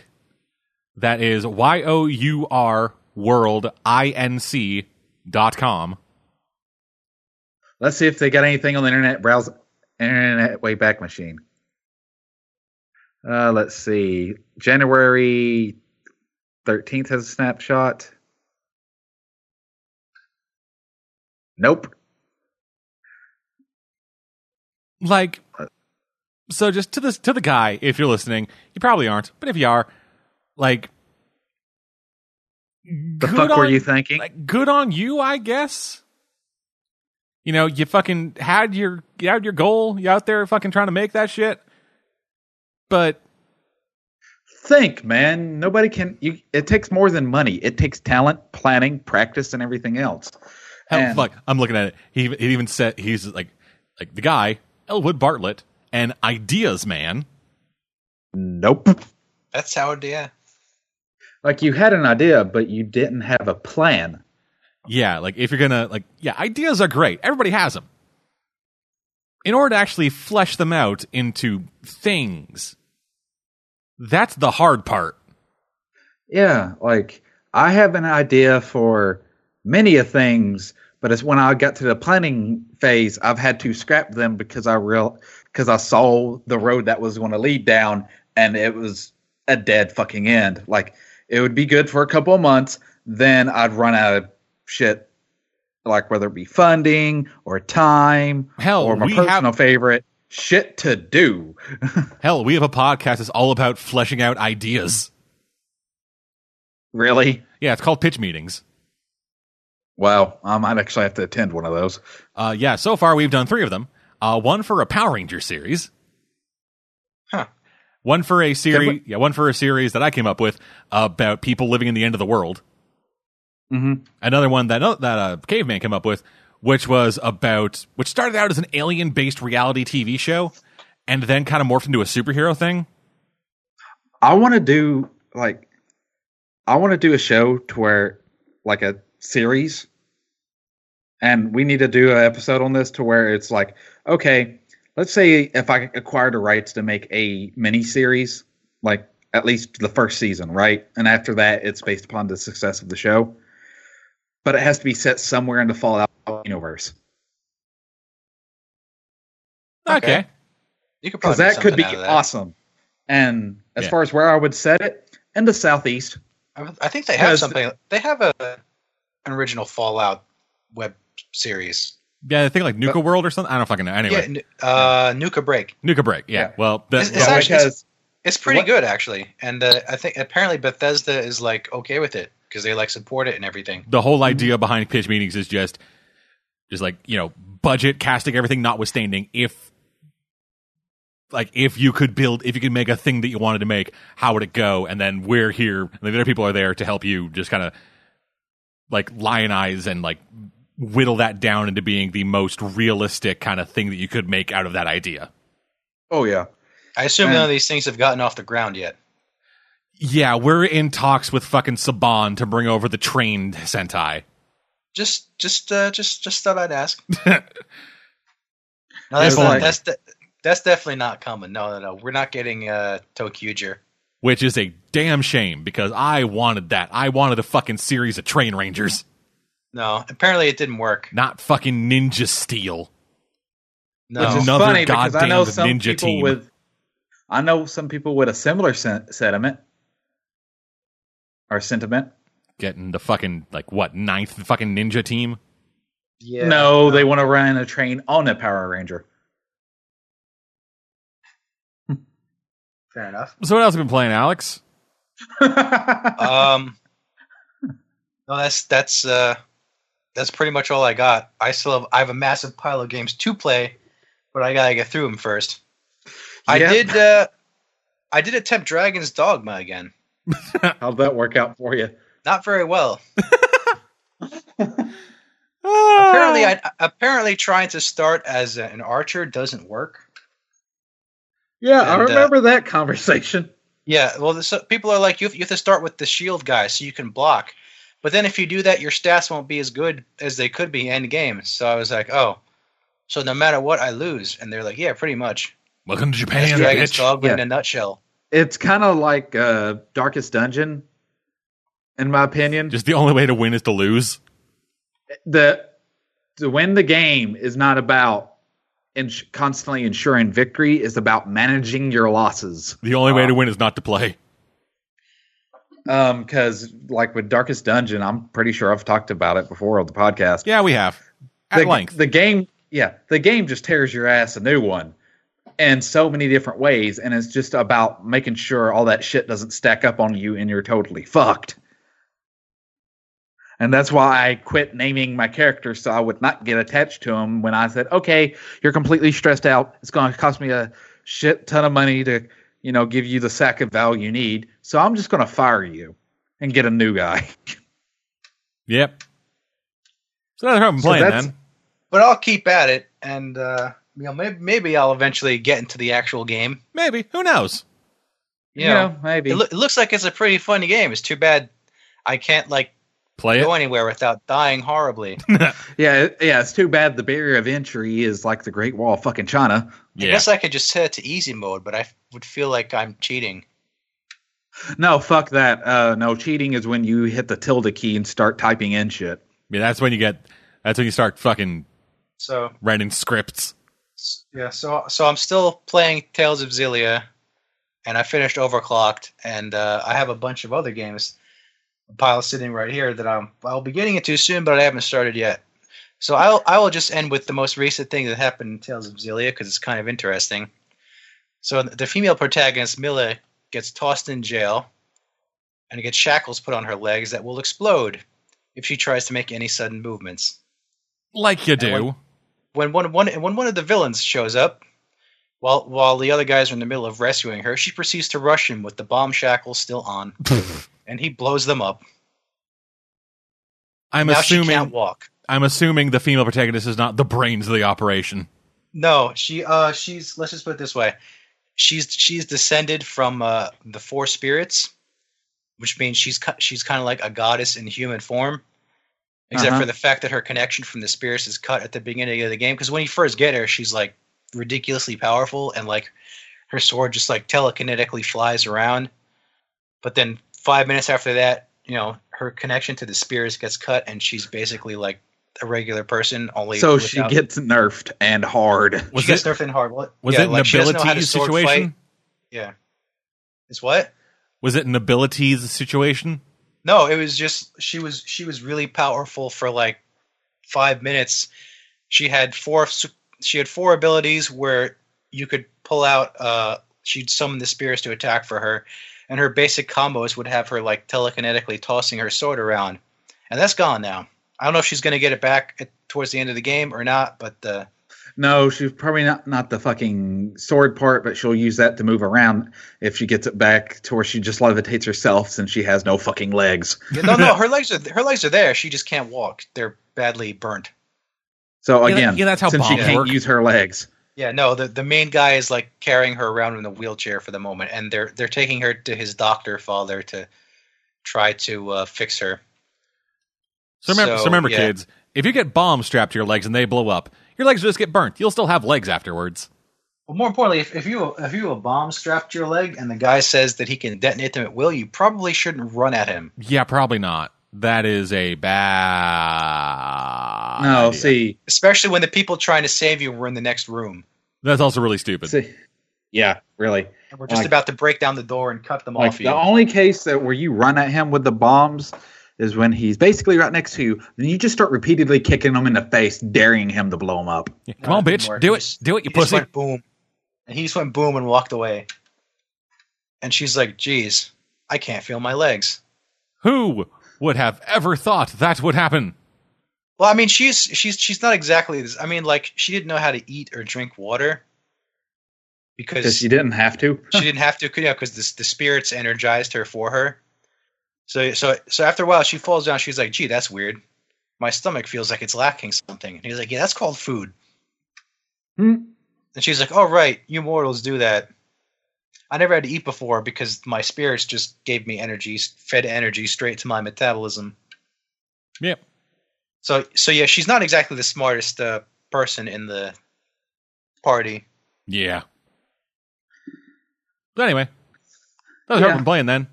On to news. News. So first up, Yay. Atlus confirmed via a live stream that the North American release of Persona 5 has been pushed back to April. Uh yeah. I am fine with that. But we're getting dual audio. well, Hmm. I'm fine with that if it actually makes the game better. It's like, hey, we got some bugs fixed. We want to give I'm fine with the that because features. I already played the game, so you know. Yeah. Uh, yeah, they have said that it. Yeah, they have said that this is going to be just. They said they're, they're doing this for a reason. Uh, yeah, Atlus is going to be offering dual audio with free Japanese voiceover DLC at launch. Yeah.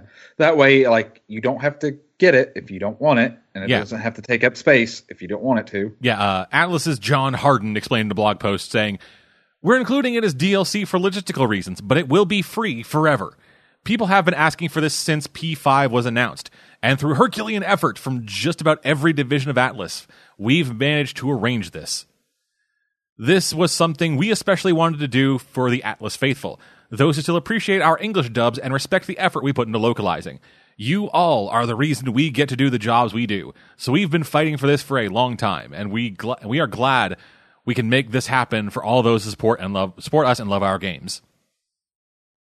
But really, I get the feeling that's only there as a peace offering because otherwise people will be really mad if they delayed it further. But yeah, so yeah, the game which was really supposed to be coming out on February 2017 has been pushed back to April 4th, 2017.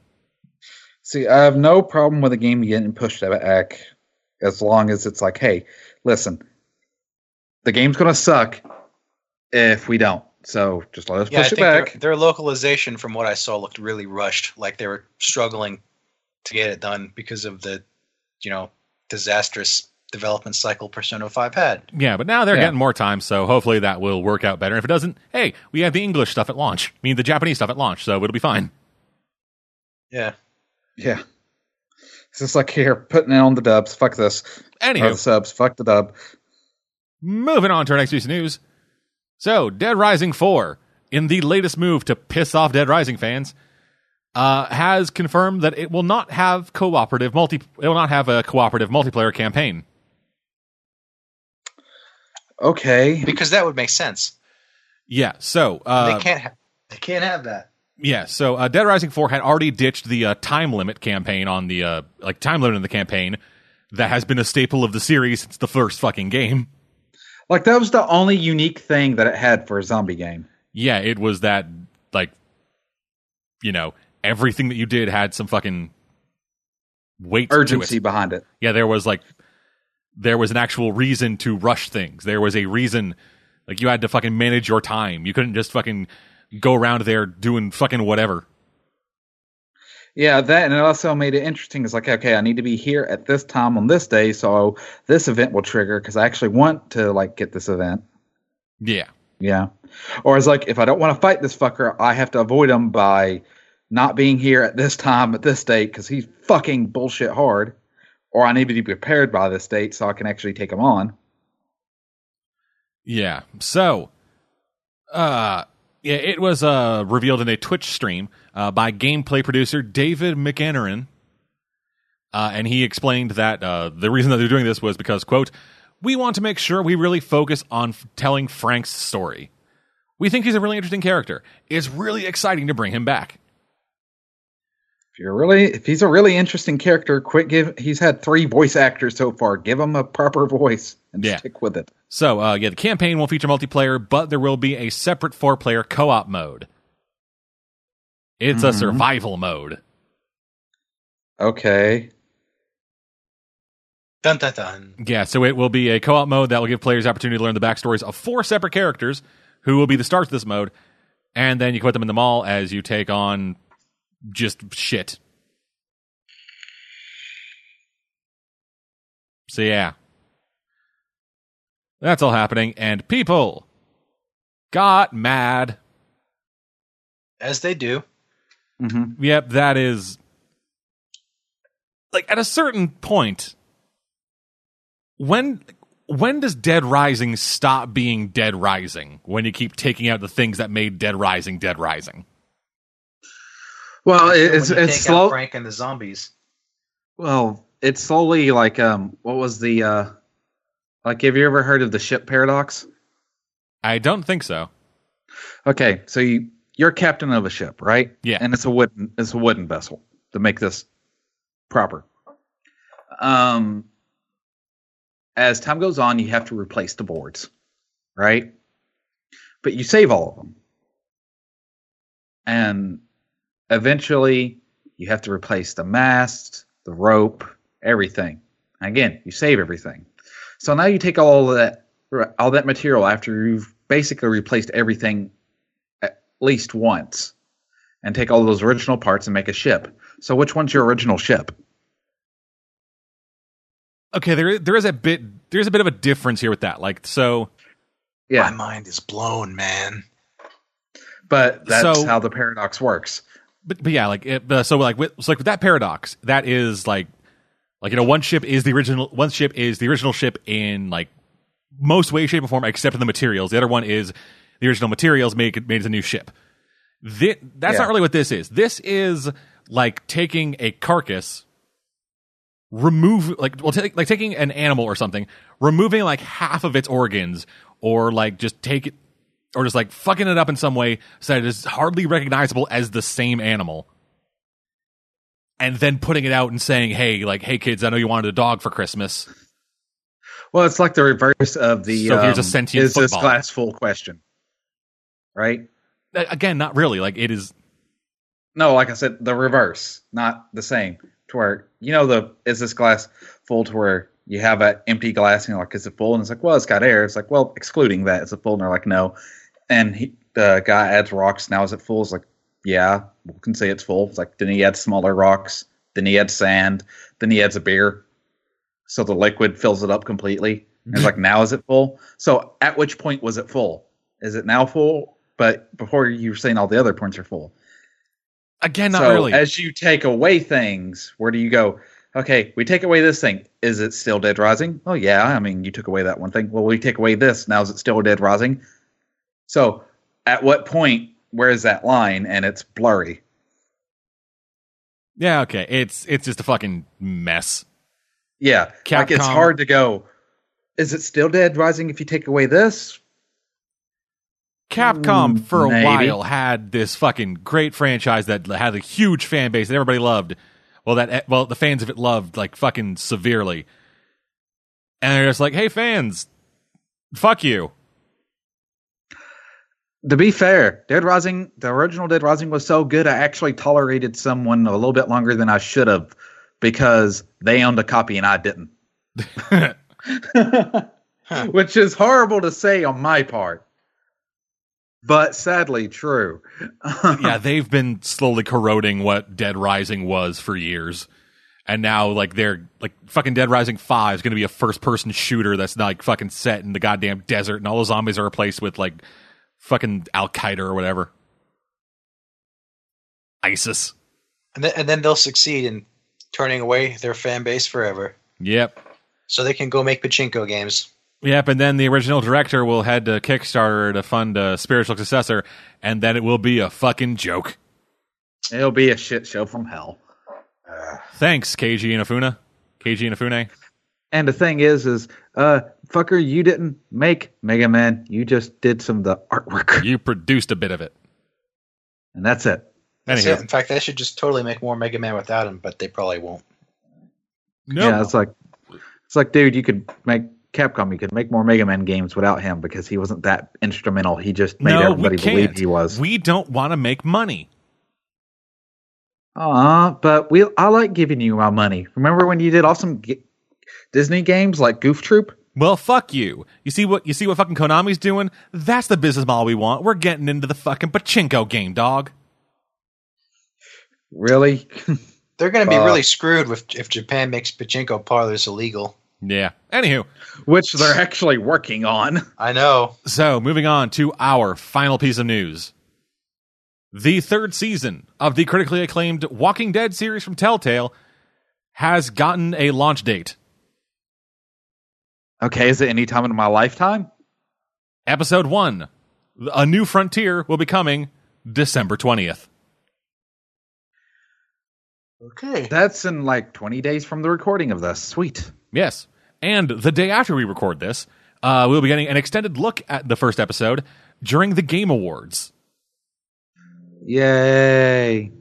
which we would cover, but based on that, yay, not a whole lot of enthusiasm behind Geoff Keighley's Game Awards.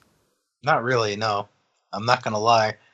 No, um, that was not so much of a yay of I don't care. It's a yay of like, huh? Oh, yeah, Geoff Keighley started his own award show after he left Spike and game trailers. Oh, so this should be. You mind if I go on a tangent a bit on this one? Yeah, go ahead. I'll I'll keep I'll keep it quick.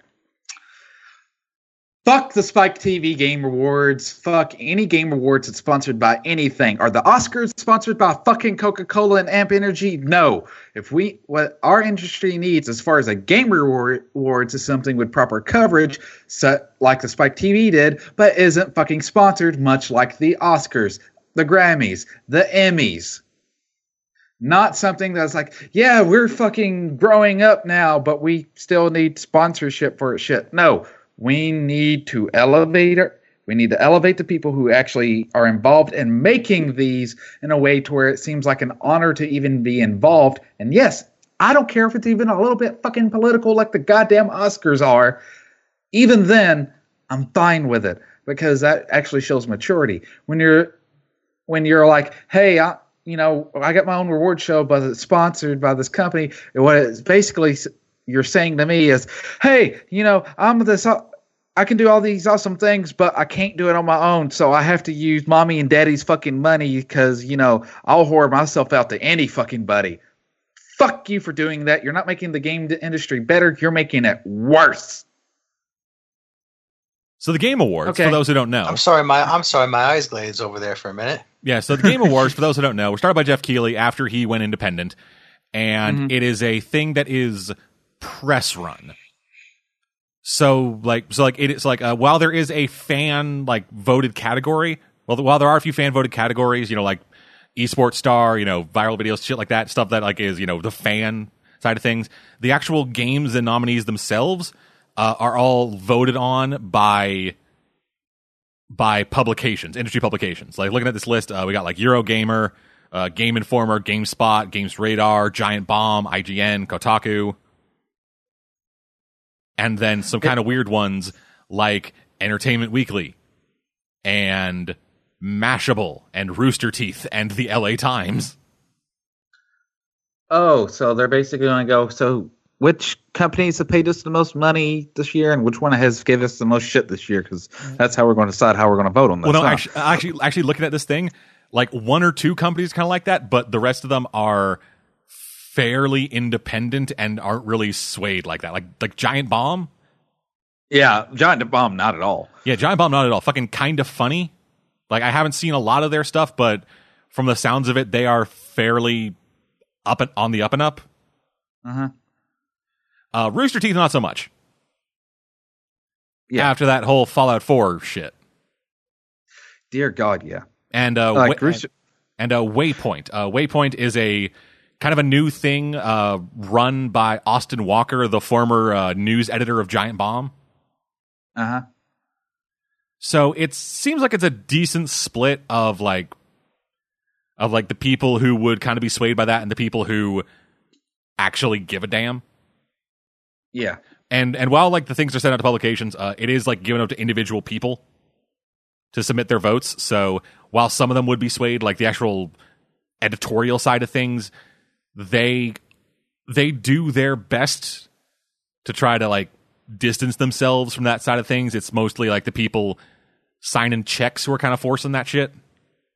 Yeah. Like I've, I've seen a lot. I've seen a lot of interviews like on places like Giant Bomb, where they talk to you know the editorial side of a lot of these sites, and a lot of them seem like they are kind of like you know with Jeff Gerstmann or whatever of just we want to do we want to like fucking do this kind of journalism. We want to do like real journalism, but you know, we got to fucking sign those checks. And meanwhile, Giant Bomb is like, we just kind of fucking do whatever and we get paid either way. So fuck it, I guess. Yeah. it's like um, the money will come if we make good shit. So fuck y'all. Yeah, like they like Giant Bomb is kind of Giant Bomb's kind of ridiculous in how ahead of the game they were.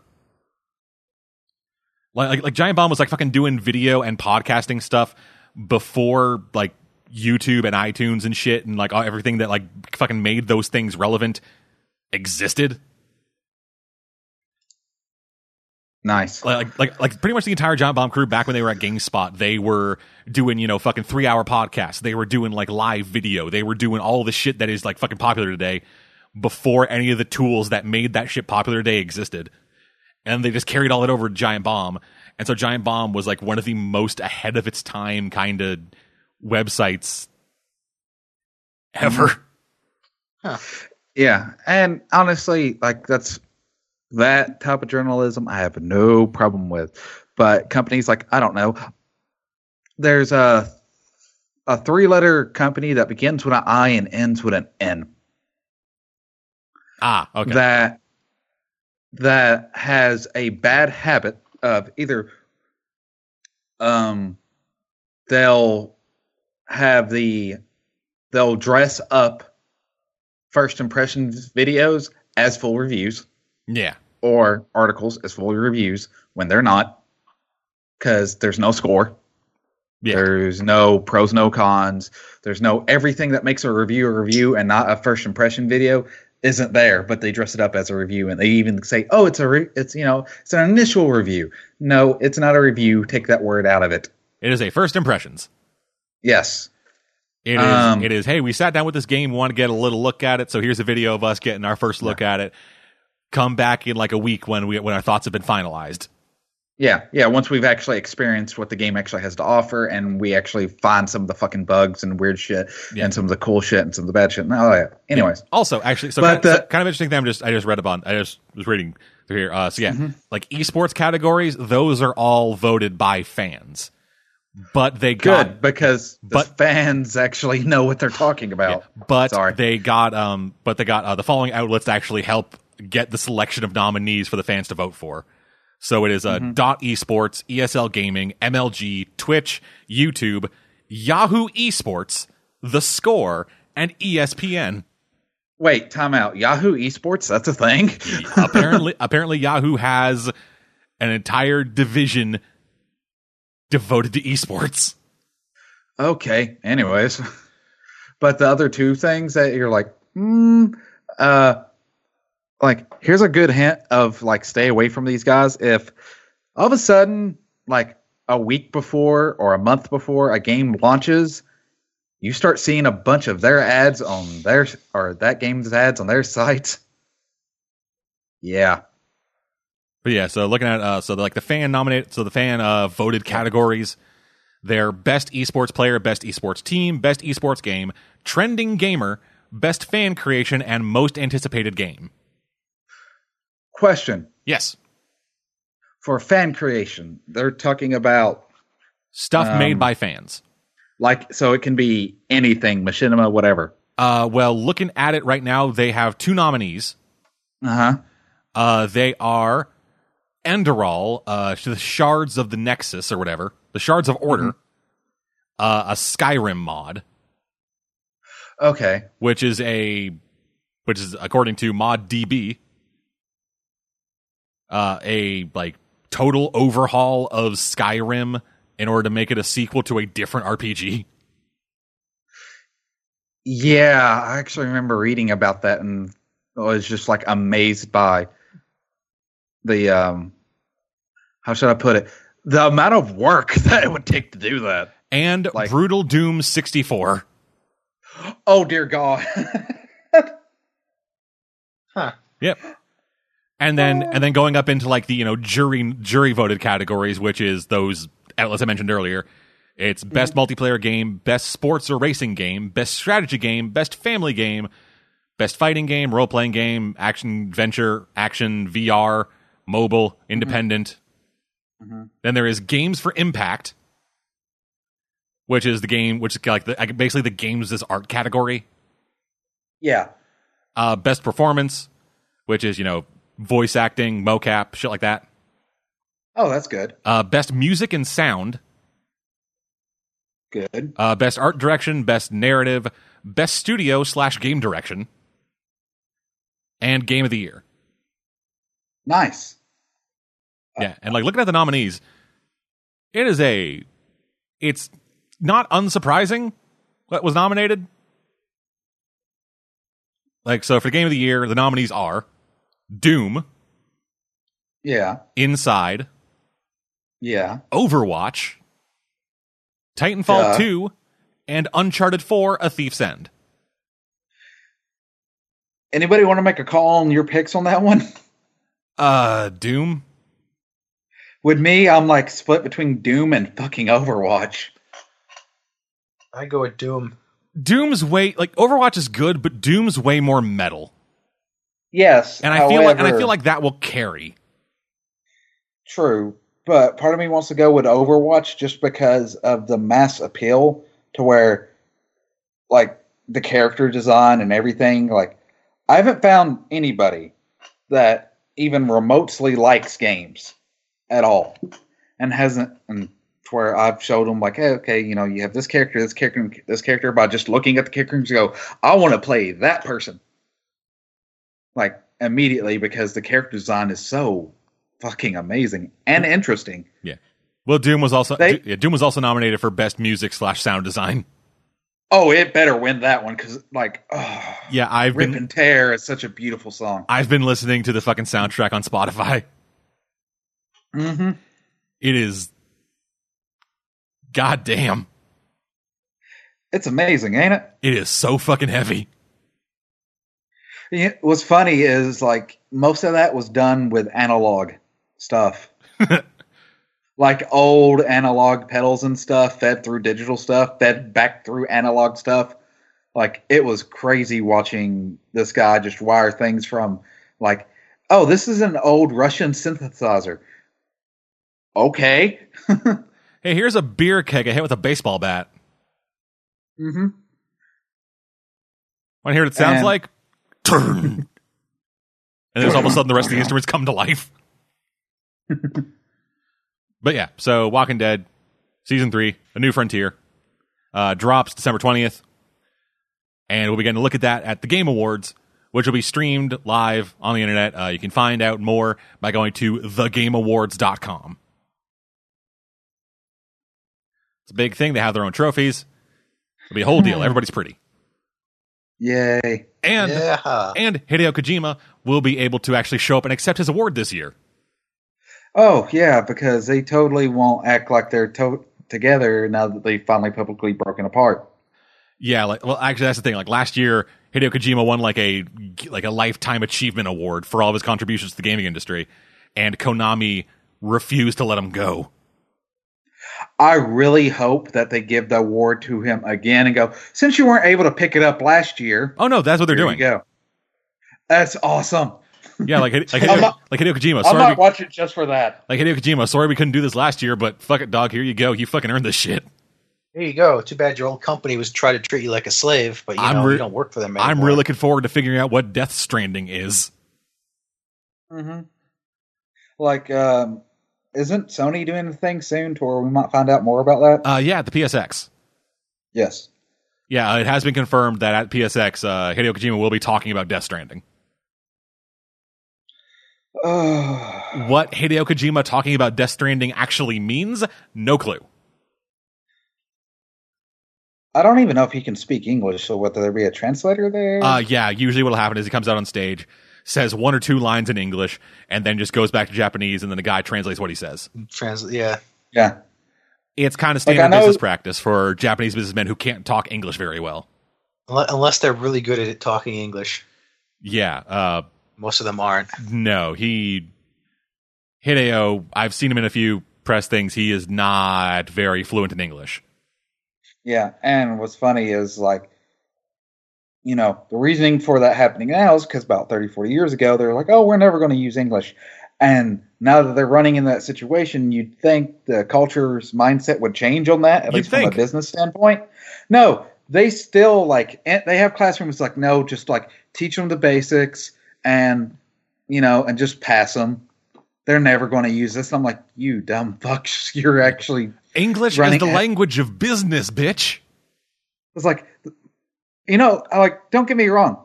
More countries speak Spanish, but there's more countries that. But when you go, you know, countries that have the most money, they typically speak English or at least do business in it. Yeah. Yeah, that's true. So anywho, that is it for news. On to new releases over this week. Woohoo! The week of November 29th, because we're doing this late, because shut up. We have Final Fantasy 15. About time. Maybe this one will be the final one. it might. Uh, I haven't heard. At I haven't heard good things about it. Nor have at the rate that they're going, they're slowly building the coffin. Yeah. Uh, so that's coming out for PS4 and Xbone.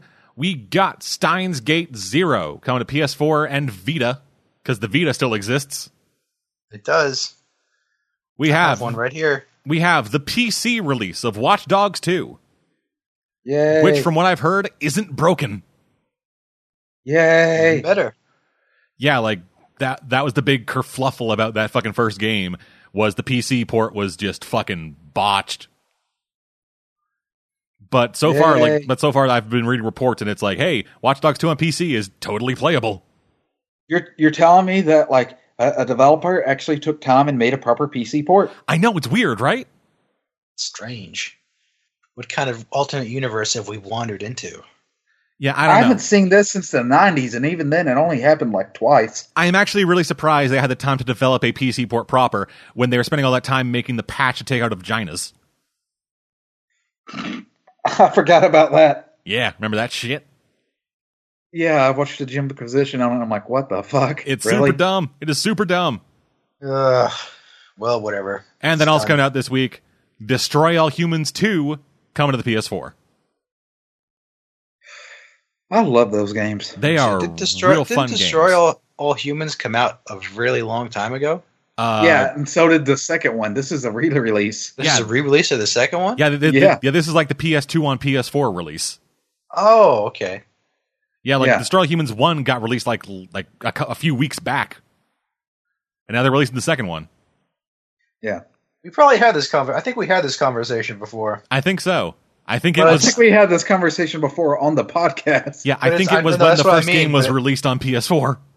But it's almost midnight and I'm tired, so my brain Yeah. isn't Yeah. firing on all cylinders anymore. And then finally, uh, Steep is coming to PC and PS4 on December first.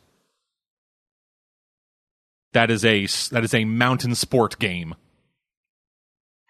Woot. Yay! Yeah, that I, I, th- guess. I think that was the game in uh I think that was the game in uh at E3 where we just watched a guy fucking wingsuit and die. They were like, uh, "We made it to the bottom of the mountain," Huh. but whatever. So yeah, that we ran this a bit long, but fuck it, dog. Yay! That's gonna do it for this week. Thank you all That's for joining making up us. for last week being so short. It's I like guess as soon kinda. as we had like one that was an hour long, I was like, "Yep, next week we're going to do one that's like four hours long." Yeah. So thank you I all for was only us. off by forty-five minutes. Oh, we'll be back in two weeks' time with the final video games podcast of 2016. Dun, dun, dun. Yay! In between now and then, they're going to be having our regular run of news, baby reviews, podcasts, all kinds of bullshit. But until then, I'm the dead man. Good luck, Bob. And we'll see you guys next time.